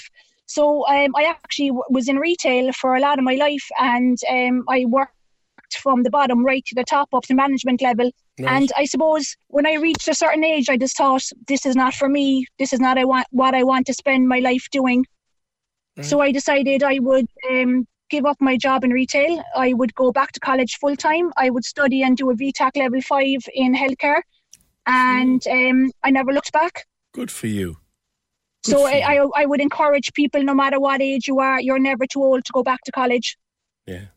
You and like you- fulfill you- your dreams at You no matter what clearly age. love the work, Sabrina, do you? Oh, I love it. I love it. I, I, I think, PJ, I think if you didn't love the work, you wouldn't be in this job. You're, you're certainly, from what I hear anyway, you're sure not. You're sure not in it for the money. 100%. If you were in it for the money, there, there, there'd be no healthcare system. And PJ, not only that, it's different how every healthcare provider is able to offer you a different rate of pay. Yeah. Like there's no thing in the government where every healthcare worker that does home help, that does home care, that we're all on the same bracket, we're all treated equally, we're all paid equally. It doesn't work like that. Well, it's not often you get an opportunity to do this on a program like this, but because you represent hundreds, if not thousands like you, up and down the country on this National Carers Week, can I just finish, Sabrina, by saying thank you for all that you've done and all that you continue to do. I appreciate that, PJ. Thanks a million. Cheers. That's Sabrina Boyd. It's National Carers Week. If you know a carer, think of them today. Uh, whether they'll get thousand euro or not, she still doesn't know. That's ridiculous. 0818 96 96 can- 96. Can I just mention this? The Naval Service, uh, potential NCOs, recruits. They're having a 33 kilometre fundraising march Saturday, June 18th. They're marching from Roches Point to Cobh in aid of the Mercy Hospital Children's Safari Unit, the Leukemia Ward, finishing 3 to 4 pm in Cobh, and they'll be having collections around the pier, and they're asking for your support. Here's something fun to do with your dog on a weekend in June coming up on Saturday week, the 25th. You can bring your dog on a murder mystery adventure. You can. What? Caroline Schaefer from Doxercise. Tell me more. Good morning. Good morning, PJ. How are you? This is the coolest idea I've ever heard. What's going on here?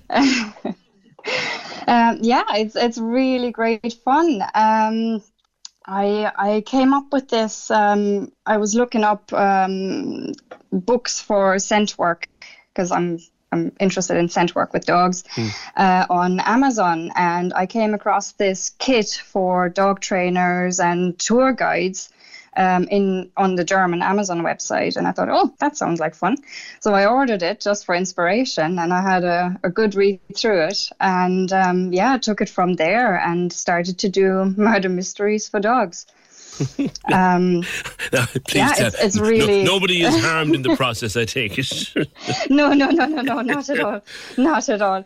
Um, the bodies are usually taken away already into um, forensics, so um, there is no no gruesome scenes.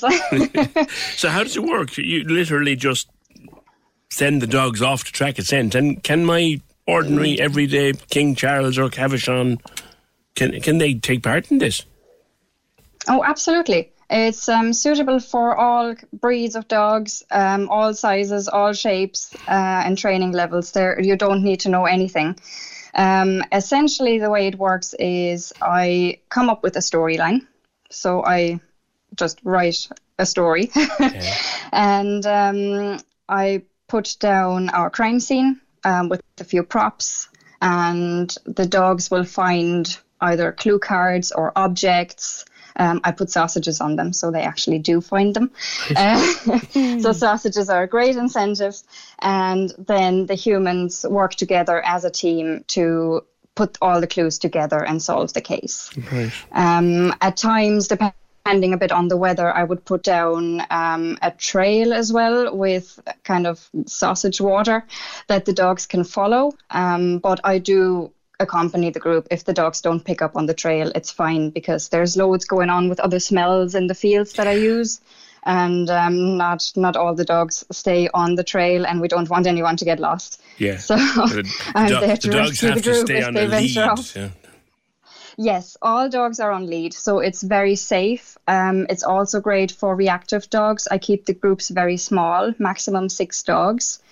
Um, and um, usually usually around two people. Sometimes, if, if people want to bring both their kids and the group is small enough, then I will allow that. That's no problem. Um, just during COVID, I had to watch numbers, Sure. so um, uh, we had we had um, number restrictions there.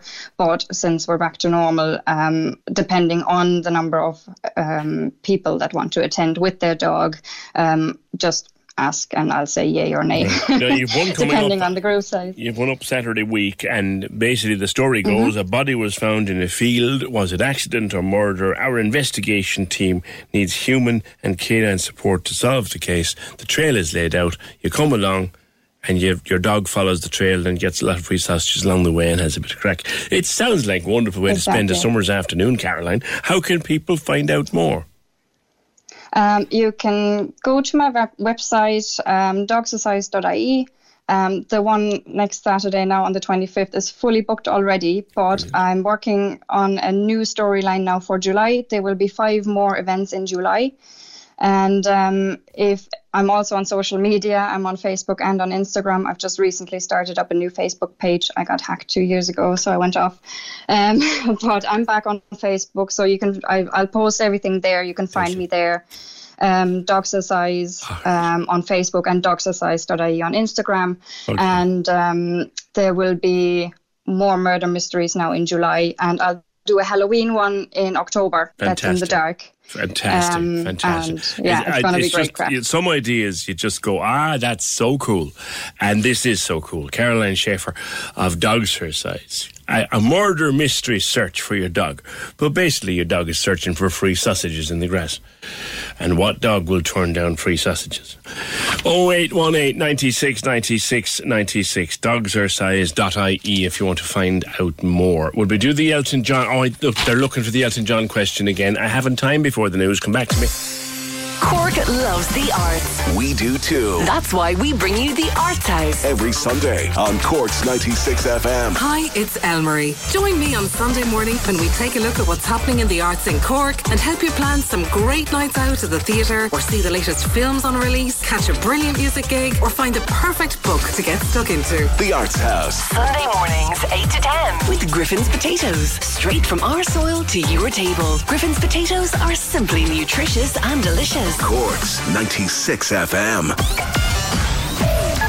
The lines are live. And we're ready to talk. Can we just talk? Call 0818 96 96 96. Text or WhatsApp 083 396 96 96. Email opinion at 96fm.ie. The Opinion Line with PJ Coogan. On Cork's 96 FM. I wouldn't be having money on a heatwave if I were you over the next few days. Getting a couple of scorchios in the UK over the weekend and into next week, but but nothing like that for us. Although, and between the two, I tend to get my best average forecast these days. Alan O'Reilly uh, from Carlow Weather, who's literally modelling it now by the day, by the half day.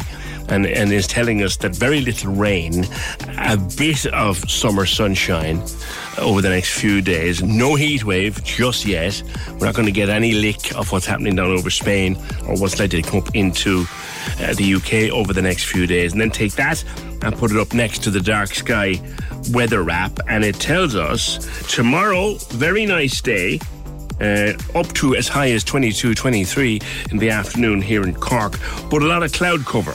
Uh, Saturday, cloud cover up to 18. But the fun starts on Sunday. Sunday, we're looking at warm, sunny summer's day. Monday, a warm, warm, sunny summer's day. Tuesday and Wednesday, quite similar. And this day week, we're looking at some nice hot stuff in the afternoon 23 24 degrees. So summer is with us. We've no heat wave just yet but summer is certainly with us and maybe it'll warm up the air in the evenings so you can sit out a little bit past 8 o'clock which would be lovely wouldn't it? Which we expect to be able to do in late june. Right your elton john question.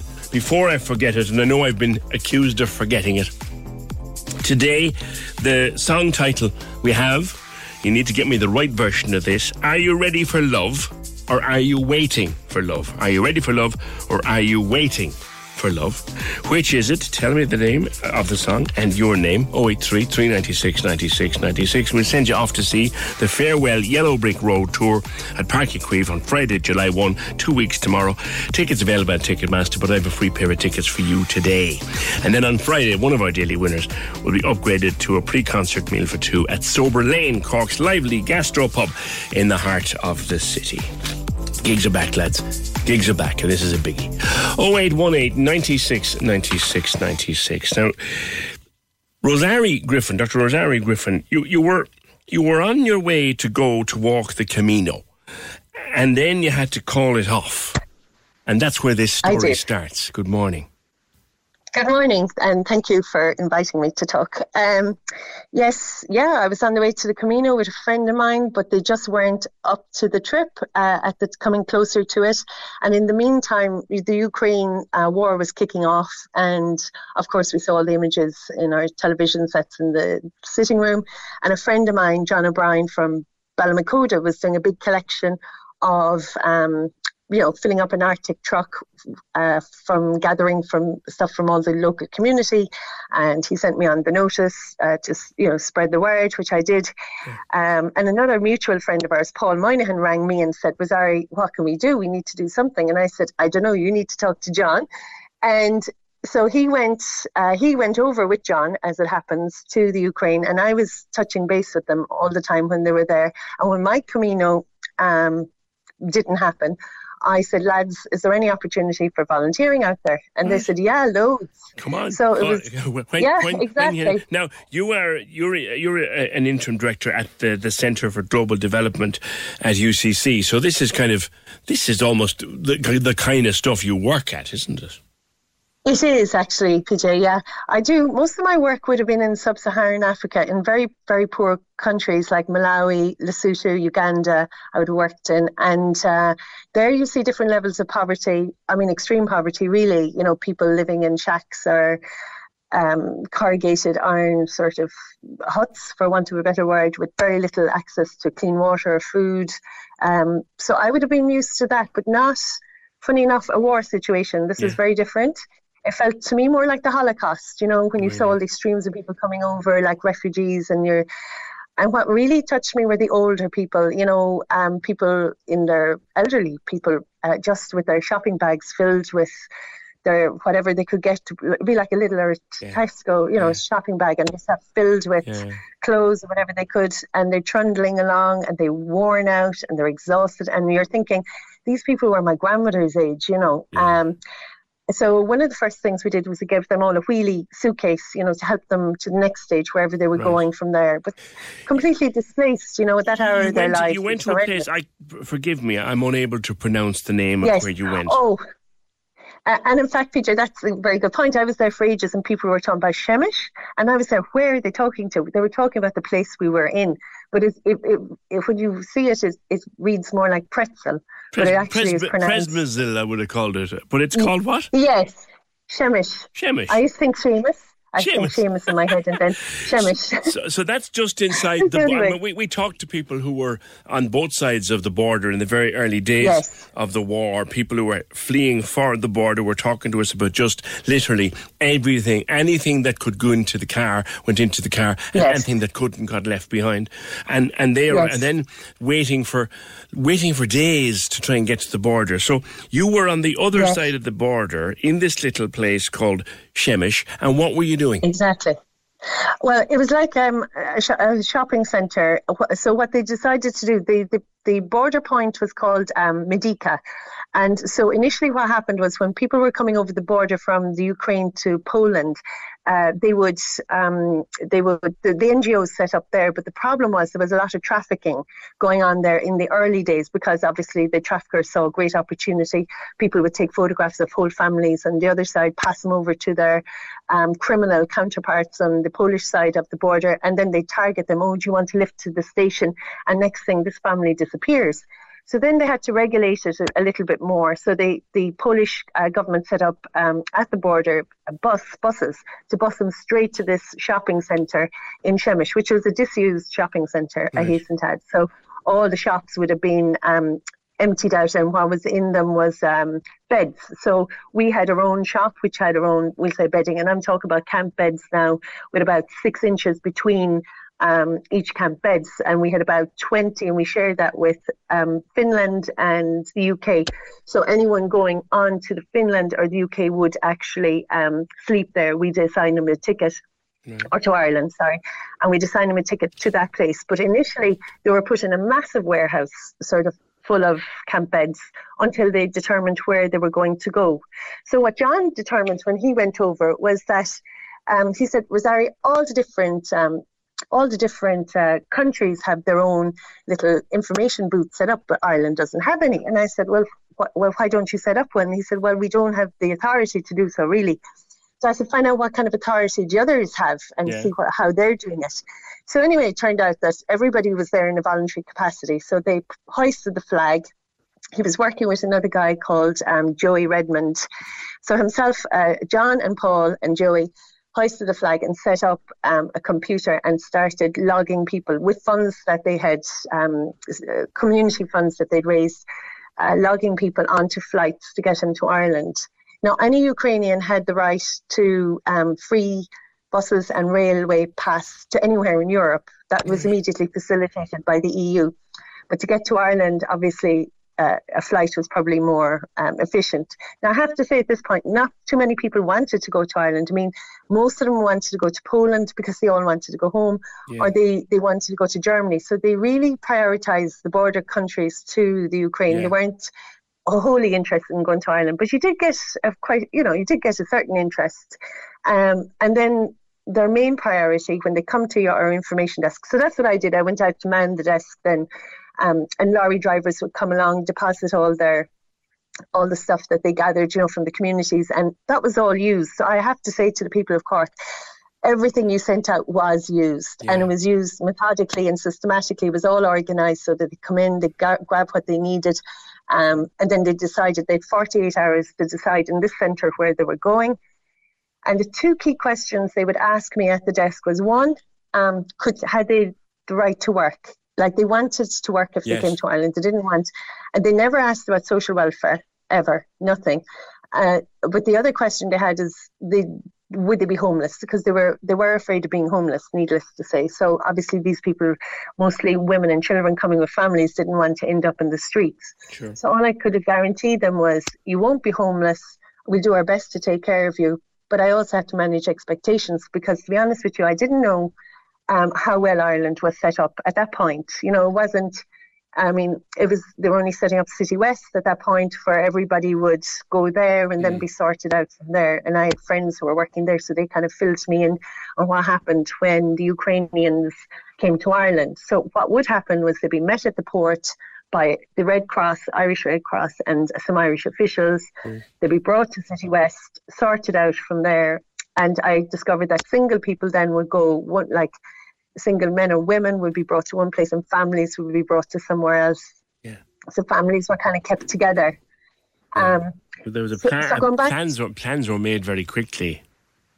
Oh, horrendous. Can you imagine? Like, you're an elderly couple, well, one couple. I have to say that they made me laugh because they were 50 years married. So that meant they had to be at least in their 70s, mid 70s. And um, they were like a pair of teenagers in front of me. They were treating it like an adventure, but really there was an awful lot of my sister, who Olivia, Olivia Smith, who came with me.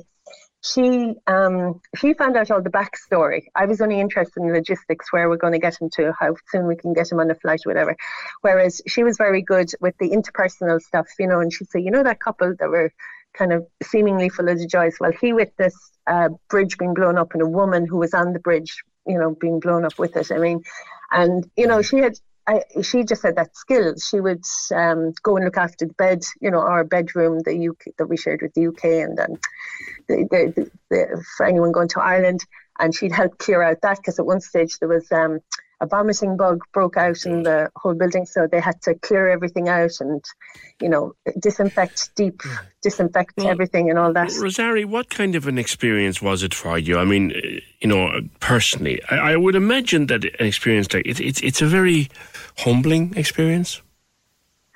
Oh, very humbling. Um, I, was well. First of all, I was very impressed by the Ukrainian people themselves. The, their res- resilience and their determination to go home. That was their priority. Um, and their forbearance, you know, so that was very impressive. They had witnessed a lot and they'd been through a lot. Now, we didn't get a lot of that backstory because the translators who worked with us, who are often of Ukrainian origin or Russian origins, a lot of people who were acted as translators came from the UK and they um, felt bad about what was happening, you know, especially the Russians. So they would act as translators because all the Ukrainians would understand Russian as well, but they would get a lot of the backstory. So the the circumstances around the trauma. So we were protected from a lot of that. Yeah, we, we, heard, we heard many, many stories of, of what people had been fleeing and the terrible sights they were running Mm. away from. Do you know?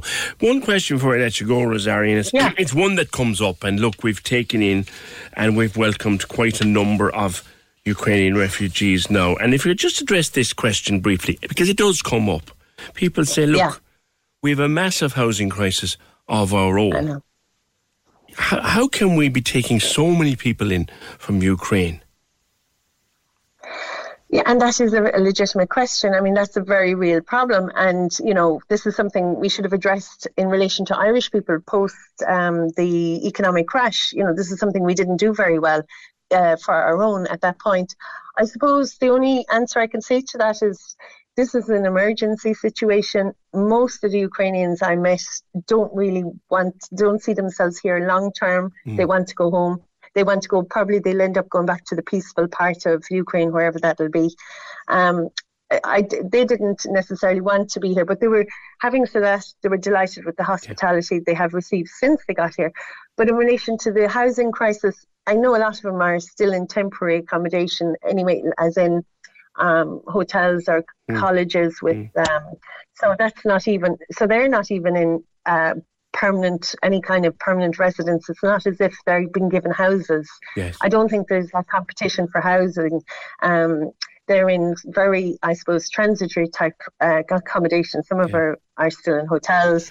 So it's not as if they're in secure settings feeling oh i'm One thing they're not going to do, uh, I think, is fair to say, they're not going to make our own problems worse. Oh, definitely not. And if anything, in a way, it's actually helped to highlight it. It's actually helped to highlight the fact that we need to look after our own, and obviously we need to look after the Ukrainians too, because that's obviously a dreadful situation, which we can somehow relate to having an, you know, an aggressor come in and sort of Indeed. steal your sovereignty. you know, and, and that's kind But, of, and, and, um, that, that's kind of, I think, why there is so much empathy out there with the people of uh, Ukraine. I'd love to talk more, Rosarii, and maybe we will someday. But thank you for what you've done and for the work you've done and for chatting to us about it. Uh, this is Rosarii, uh, Dr. Rosarii Griffin, in, interim director at the Centre for Global Development at uh, UCC, who just went over there, got stuck in in a place called Shemshi, Shemi, or Shemish, Shemish, and uh, just got stuck in helping the refugees and is telling her story with it. Thank you very much for that. Uh, 0818 96 96 96. Uh, lots. Oh my God, it's busy this morning. Uh, on carers, a bunch of stuff in. I'll get to it. Um, Norma Foley, the education minister, was, as you heard in the news, at the Life Centre yesterday. Uh, we knew she was coming. Uh, Maureen went up there. And I think, I, I may be wrong, but I think she's the first serving education minister to actually go and visit the place. Uh, I, I may be wrong on that. I don't think I am, though. And she went and she was asked about, and look, we've talked to Don how many times, and to Rachel how many times about just trying to keep this magnificent place open, that red door behind which magic happens trying to keep it open, trying to keep it functioning, trying to keep the magic happening. And here's what the minister had to say. We have been very clear that there was um, a, a review conducted, uh, not unique to, to Cork Life. There were a number of other centres involved in it. Um, we will now have a working group um, to move forward and to, to look at all the potential and possibility that exists there. And I, I want to be very clear, I've said to myself, there, there is a place um, in education um, for this type of provision. Um, I know that myself. I, I, I come from an education background. I know that no one type of education is suitable to every um, young person. So um, we need to find mechanisms going forward um, that will support um, every student um, have the maximum potential and possibility realised in life. And I acknowledge the type of supports that are made available here and in other centres that are like minded here. And we are looking now uh, through this working group to find a way forward. I feel I've had a very positive engagement here, and I do think that there is a determination around the table from everybody to be solution focused, to drive forward, and to, you know, to, to find the mechanisms that we need to find so that this can continue and and and and continue after 22 years, which is a great achievement. With due respect to the minister, that sounds like a whole load of corporate guff. Um, but I hope she delivers on it. Yeah, just give them the money and let them run the place themselves would be the simple solution. 0818 96 96 96. I'm off to West Cork next to a beautiful, beautiful place called Galley Head uh, for a visit inside a lighthouse. After the break. Cork's Gold IMRO Award winning sports show. Right, right here, right then.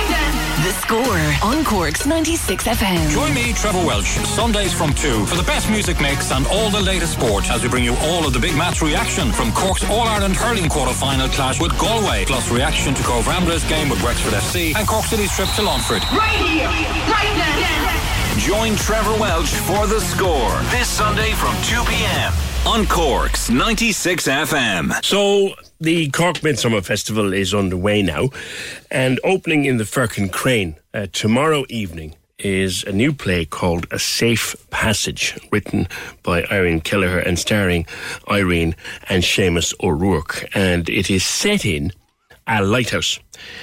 And in order to research her play, Irene went and stayed in a number of lighthouses around the country, including down at Galley Head Lighthouse in West Cork. And she wanted to capture the spirit uh, and the atmosphere and the sense of what it's like to live and work in a lighthouse. And Galley Head is down there between uh, Clonakilty and Rosscarbery over there on the coast. It's really, really out at the edge of the coast and it's just a beautiful, beautiful place.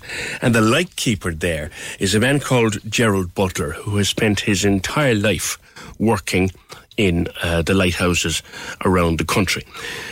And uh, before that, his parents worked in the lighthouses and his grandparents worked in the lighthouses. And last Monday night, just to get a sense of what it might be like to live and work in a lighthouse, I took a trip down to Galley Head and I met Gerald and we climbed. Now, I sound out of breath at the start of this because I was. We climbed right up to the top and we spoke in front of the light. I'm here standing next to the light in Galley Head Lighthouse. Explain where we are and what I'm looking at, Gerald. Okay, well, we're up here in the top of the lighthouse, and um, you're looking at the ocean when you look out. You can see from the Stags Rocks there off Toe Head and Skibbereen, and you have a panoramic ocean view all the way right around until you see the seven heads there off Clonakilty. Um, It's a lovely evening. I can see for miles. yeah, uh, you've about um, 25 30 mile radius uh, of visibility, which is beautiful to have. This is a modern one. This is computer controlled, electronically controlled. Yeah. But go back. Go back in time. Okay. Well, back in the year 1846, there was a Captain Wolfe in the British Navy.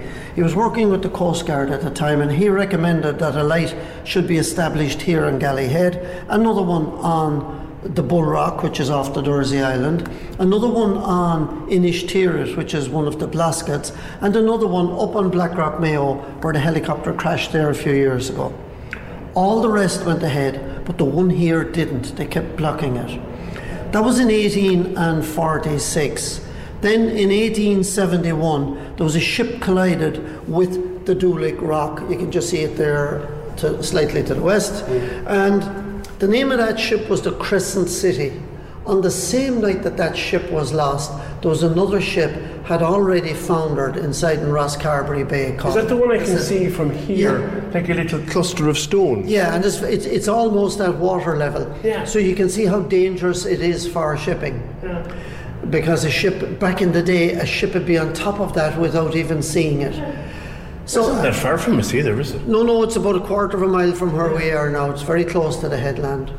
But uh, it did, it claimed the, the, um, the demise brought, about the demise of the Crescent City.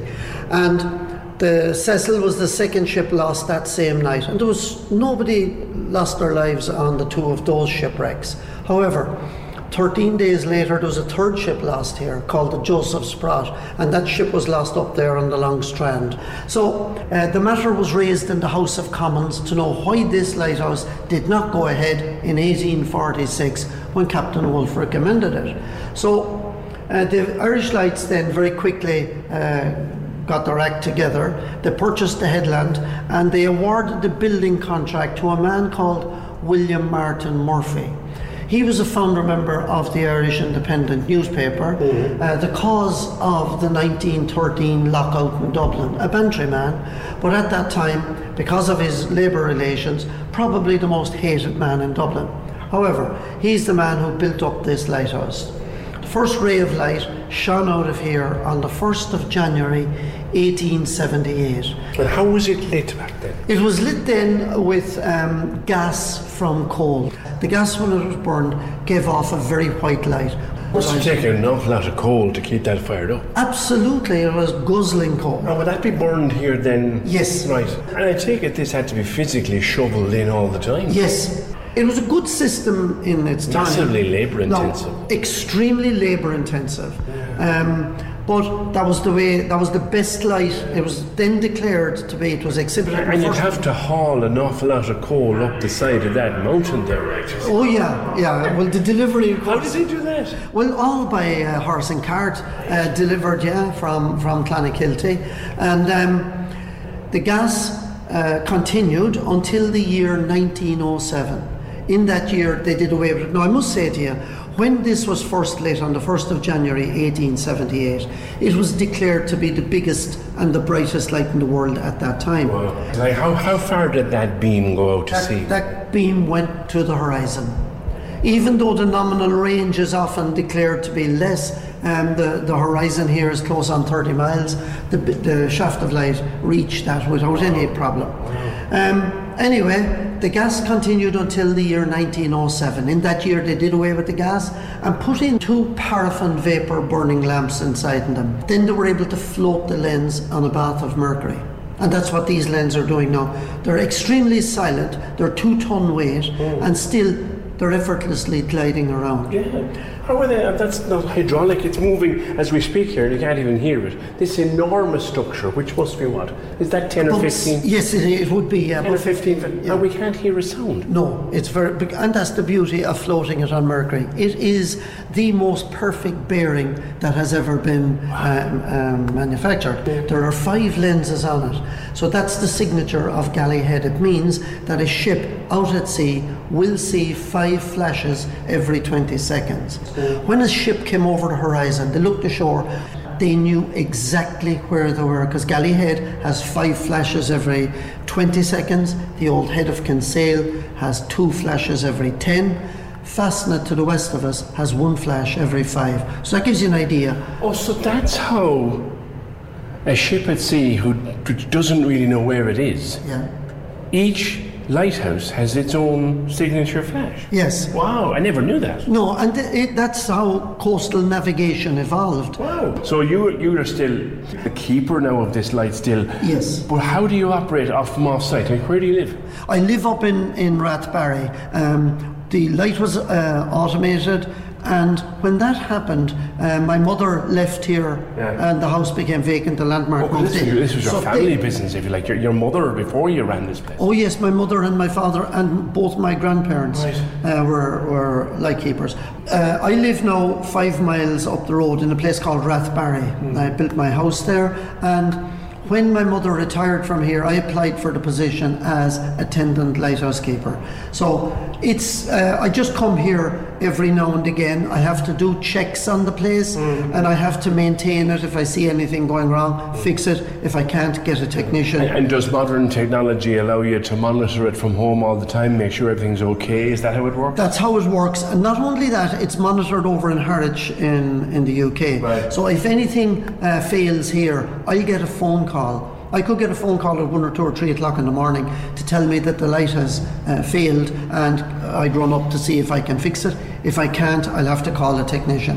And if I can, I'll restore it. Yeah. It all has to happen fairly quickly. Yeah. Because we can't afford to have um, this lighthouse not exhibiting light. And, and how often might something go wrong? They seem to be extraordinarily reliable things. Oh, they are very reliable, and everything in it is in triplicate. So if something fails, there is a, a backup. For instance, What kind of bulb is in there now? It's not a bulb, is it? Are they not, not, burning gas anymore either? So no, is it's, it? it is a bulb. It's it's it's um, metal halide bulb, quite a, a big, large bulb. There are two of them in on a, a lamp changer. If the bulb blows, she'll automatically change over to the second one. It'll send out a warning. It's not uh, a panic station, so I don't have to come up. But in the morning, I will have to come up and change the blown bulb. Right. If the ESB fails, the generator kicks in. If the generator fails, there's a battery bank that'll kick in again to keep it um, going for a couple of days. So the backups are, are very reassuring, you know, Yeah, and very, yeah. you can guarantee on them. It's, it's, it is fascinating from the, the early starts of Isn't it? the last Yeah, century and yeah. the century before. Now, then Irene Kelleher approached you. She, she wanted to write a play about a lighthouse. Were you surprised someone wanted to do that? I was, even though we get a lot of um, a lot of people have great interest in lighthouses. Irene was um, uh, inspired, shall I say, um, by the loss of the tree light keepers up in the Flannan Isles in Scotland, and to find out more, she came to stay here at the Galley Head to to experience and to find out uh, more about uh, what it was like to be a lightkeeper. Um, I brought her up here into the lighthouse just like I'm talking to you now, and I gave her a complete history on it. And then uh, down, we talked about what life was like out on the rock stations, like when you're on Fastnet now and the sea is, is hammering up over the top of it and all that. And um, when she was gone, she sent me back uh, a copy of the first draft of her writing. And my goodness, when I read it, I just couldn't believe it that she had produced this. Yeah. It was absolutely fantastic. She captured the spirit of it. She captured the spirit of it right to the to, to the last detail. She has come back several times since now because there were parts of it she wanted to um, home in on, and she she wouldn't let me see any part of it. I only saw the first draft. So it'll be on in the Firkin Crane now on Friday, and I am just dying to get to see it. So she has a place booked for me. Lastly, we're here at what time is it? It's quarter to eight in the evening. It's a beautiful summer's evening. It won't be dark for hours yet. Yeah. So what will happen? Does it just automatically kick in? Yes, yes, it does. It's like the street lights. There's a little photoelectric cell there that will tell it it's dark enough and the light will light. And in the morning, the same photo cell will tell it when the sun gets up, it's time to switch out the light.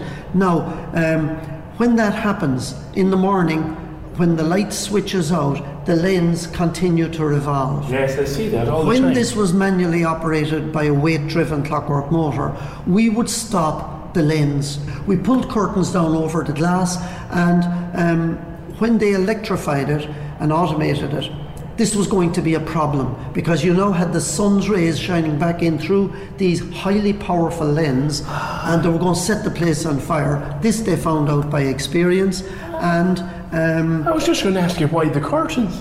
yeah, to stop the sun. There are so many focal points for the sun inside there. So it's um, it, it's a beautiful piece of um, Engineering. machinery, engineering, and all of it is hand assembled. You know what? I, ever since I was a small boy, I've been fascinated by the workings of a lighthouse. It has been a pleasure to meet you this evening and to stand so close to something so simple yet so important. Yeah, Uh, Gerald, thank you very much. It's a pleasure, PJ, an absolute pleasure to have you here.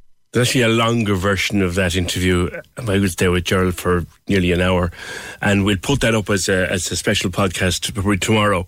Uh, he goes into more detail about the engineering of it and the stories of the shipwrecks. It's it's brilliant. Um, that's Gerald Butler at Galley Head Lighthouse, who I spoke to earlier in the week. I had to catch up, of course, then with the woman herself. So, Irene, catching up with you now between rehearsals for opening night at Firkin Crane. Having read the draft, you've captured the heart of, of Gerald Butler, a man who spent his life in the lighthouses. That's an endorsement before we even see it.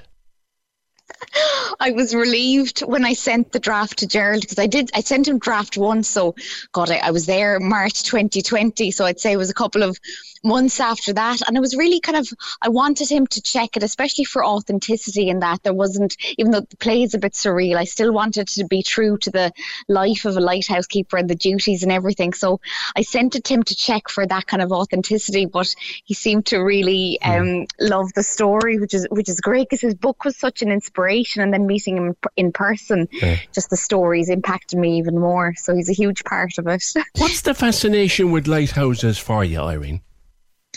I was always fascinated with them since I was a child. They were always kind of a place of awe and wonder for me because my grandmother was from Fenit and we used to go to Fenit every year on our summer holidays and I used to walk along um, Fenit Pier with my mum and dad, and we used to look out at Fenit Lighthouse, but you couldn't get out there.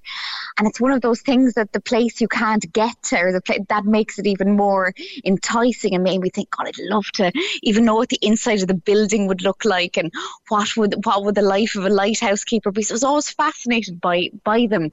And then in 2016, I got to stay in one for the first time in Clare Island Lighthouse off the coast of Mayo, and the weather was terrible. It was Ireland in August, so we were stuck inside, and there was lots of books. And I read one of the journals of a former lighthouse keeper who was stationed there, and he wrote the line. Um, he he prayed the whole time that he stayed there that not a person, not a soul, came to visit him the whole time he was stationed on the rock. And I just thought that sentence was fascinating and led me to think, what sort of man wrote that that, that he prayed not a soul came to see him and why did he want to be isolated and why did he want to be so alone so it was really that sentence kind of um, led me to the, this character of Christy, this lighthouse keeper who is a very good man but wants to lock himself away and keep himself away from the outside mm. world. And then I originally thought it might be a one man show, but then I, I liked the liked the idea of a young woman coming in and interrupting his Solitude, and it's set in New Year's Eve 1979. And they both have plans for the evening, and they both disrupt each each other's plans. So that's kind of where the, the story takes place. Once again, Irene, you're back at the Midsummer Festival with a new show. You're making a habit of this. well, it's an amazing place to premiere a new play because they're so supportive, and especially to local artists. And it's a lovely way of bringing the new new play into the world. So I long may it continue. I think the Midsummer Festival is an amazing opportunity for artists to mm. especially premiere their work. And there's fantastic shows on now. We're sold out for this run, but hopefully we will bring it back again. Isn't isn't that amazing? You're sold out before the door opens. So we just have to do a good job now. well, I look forward to seeing it at the weekend and best of luck once again with another new show. Thanks a million, PJ. Simon Murdoch and the best music mix. Weekdays from midday on Cork's 96 FM. Tunes, what's trending, crack, and all things Cork. Plus, you want to go let your hair down, enjoy a comedy gig? Free tickets for you to go and see Dara Ó Briain live at the Marquee from 12 here on Cork's 96 FM. Back to carers, there's a name I haven't seen for a while, and we used to talk regularly back in the day. Mary Arrowsmith. How are you, Mary? Uh, Sabrina, we were talking to. Sabrina's mum and Boyd and myself were also carers, and we started off the carers trade union. You did indeed, Mary Arrowsmith. It's great to hear uh, Sabrina, and also to know she's getting the benefit of the hard work put in by her mum. Good to hear from you, Mary. Uh, hi, pages. Listening to that wonderful carer, I totally agree with her. There should be no question whatsoever of them being given the bonus and more. The government needs to wake up and see there were more people than nurses that worked on the front line. And this one says, I'm a husband and carer for my wife, and I'm not taking away from what professional carers do. But one thing annoys me about what happened during the pandemic. I know of at least 15 carers that refused to take the vaccine. This left their clients in a very difficult position of refusing to accept vital care or putting a vulnerable person at risk. They then go on a big high horse about their work in the pandemic. Some of those people should be taken to task, and some was written in capital letters. Other countries had a no jab, no job policy. I'm thinking in particular of Spain. Staying with the, the theatre and the boards, as it were, to finish out today, one of the favourite films. I used to love this film. I've never seen the stage show, but I loved the film. Uh, the character made famous on screen by Pauline Collins, Willie Russell's story of Shirley Valentine coming to the Opera House in October, where the part of Shirley is played by Norma Sheehan. Hi, hi Norma. How are you, PJ?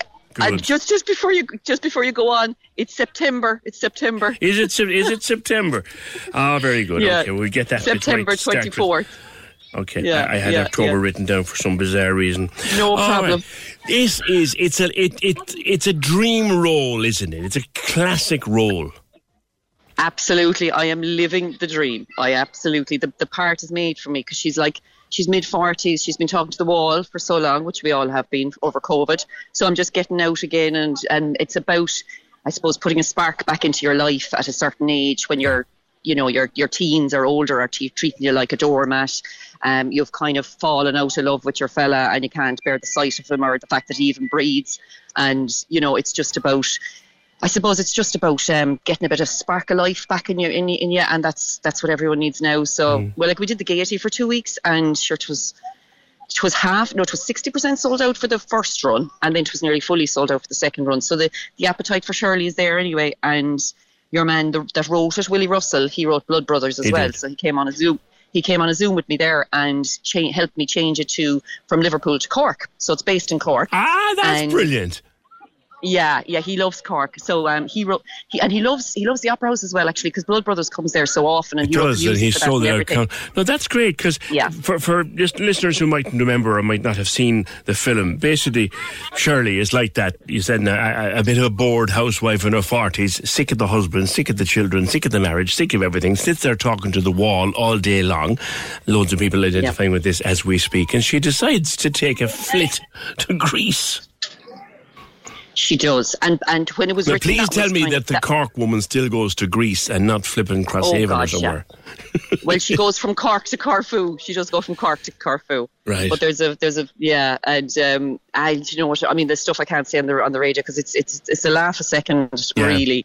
But there's um, it's a bit too early for some of the talk that goes on in it. But the Yeah. women to be in stitches.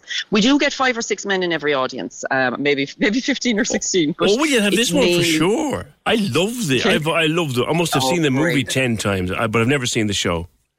Oh God, I would love you to come along. Uh, There's a seat for you held now. That's that's a definite. Because we're only doing we're only doing um we're only doing the 24th September. So there's two shows. There's a matinee and an evening one. And I'll be honest, the evening one is selling so quickly that they're about to put the matinee on sale now as well. Fantastic. So I, I did- yeah, it's great. And uh, sure, I love the Opera House. I did a pantomime there when I was 12 with Billa O'Connell. I was Little Red Riding Hood, and he was um he was my granny. And uh, that's where the addiction started, you know. know. So, how, so how, how good is it to be back again, Norma? I'm asking everybody this.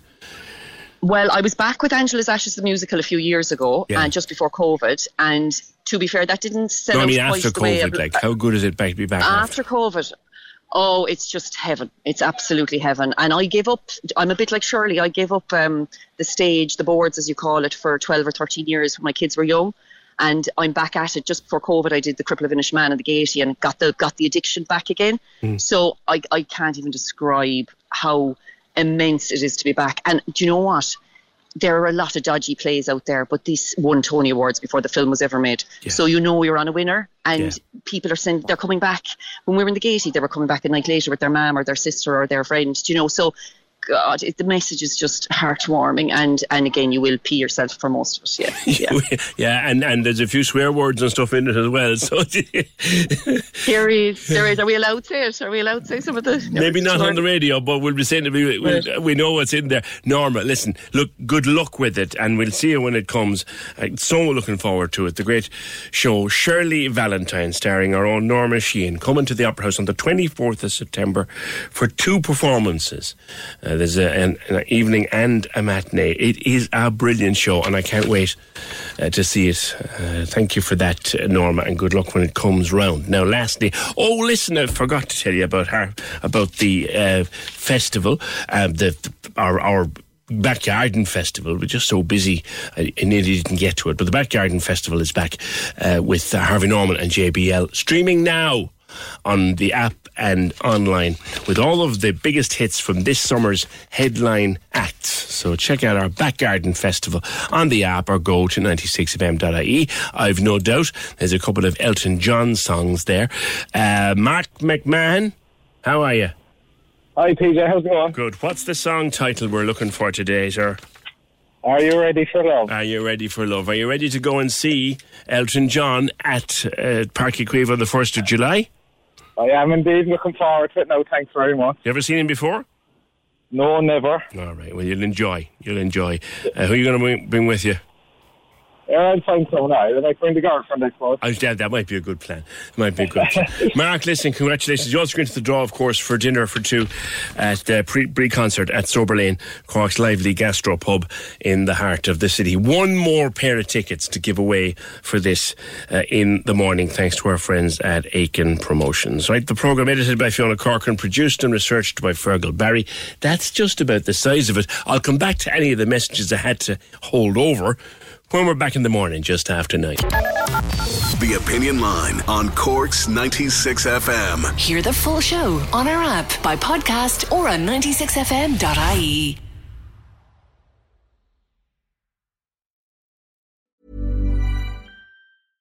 Imagine the softest sheets you've ever felt. Now imagine them getting even softer over time. That's what you'll feel with Boll and Branch's organic cotton sheets. In a recent customer survey, 96% replied that Boll and Branch sheets get softer with every wash. Start getting your best night's sleep in these sheets that get softer and softer for years to come. Try their sheets with a 30-night guarantee. Plus, get 15% off your first order at bollandbranch.com. Code BUTTERY. Exclusions apply. See site for details. Hold up. What was that? Boring. No flavor. That was as bad as those leftovers you ate all week. Keke Palmer here, and it's time to say hello to something fresh and guilt-free. Hello Fresh. Jazz up dinner with pecan-crusted chicken or garlic butter shrimp scampi. Now that's music to my mouth. Hello Fresh. Let's get this dinner party started. Discover all the delicious possibilities at hellofresh.com.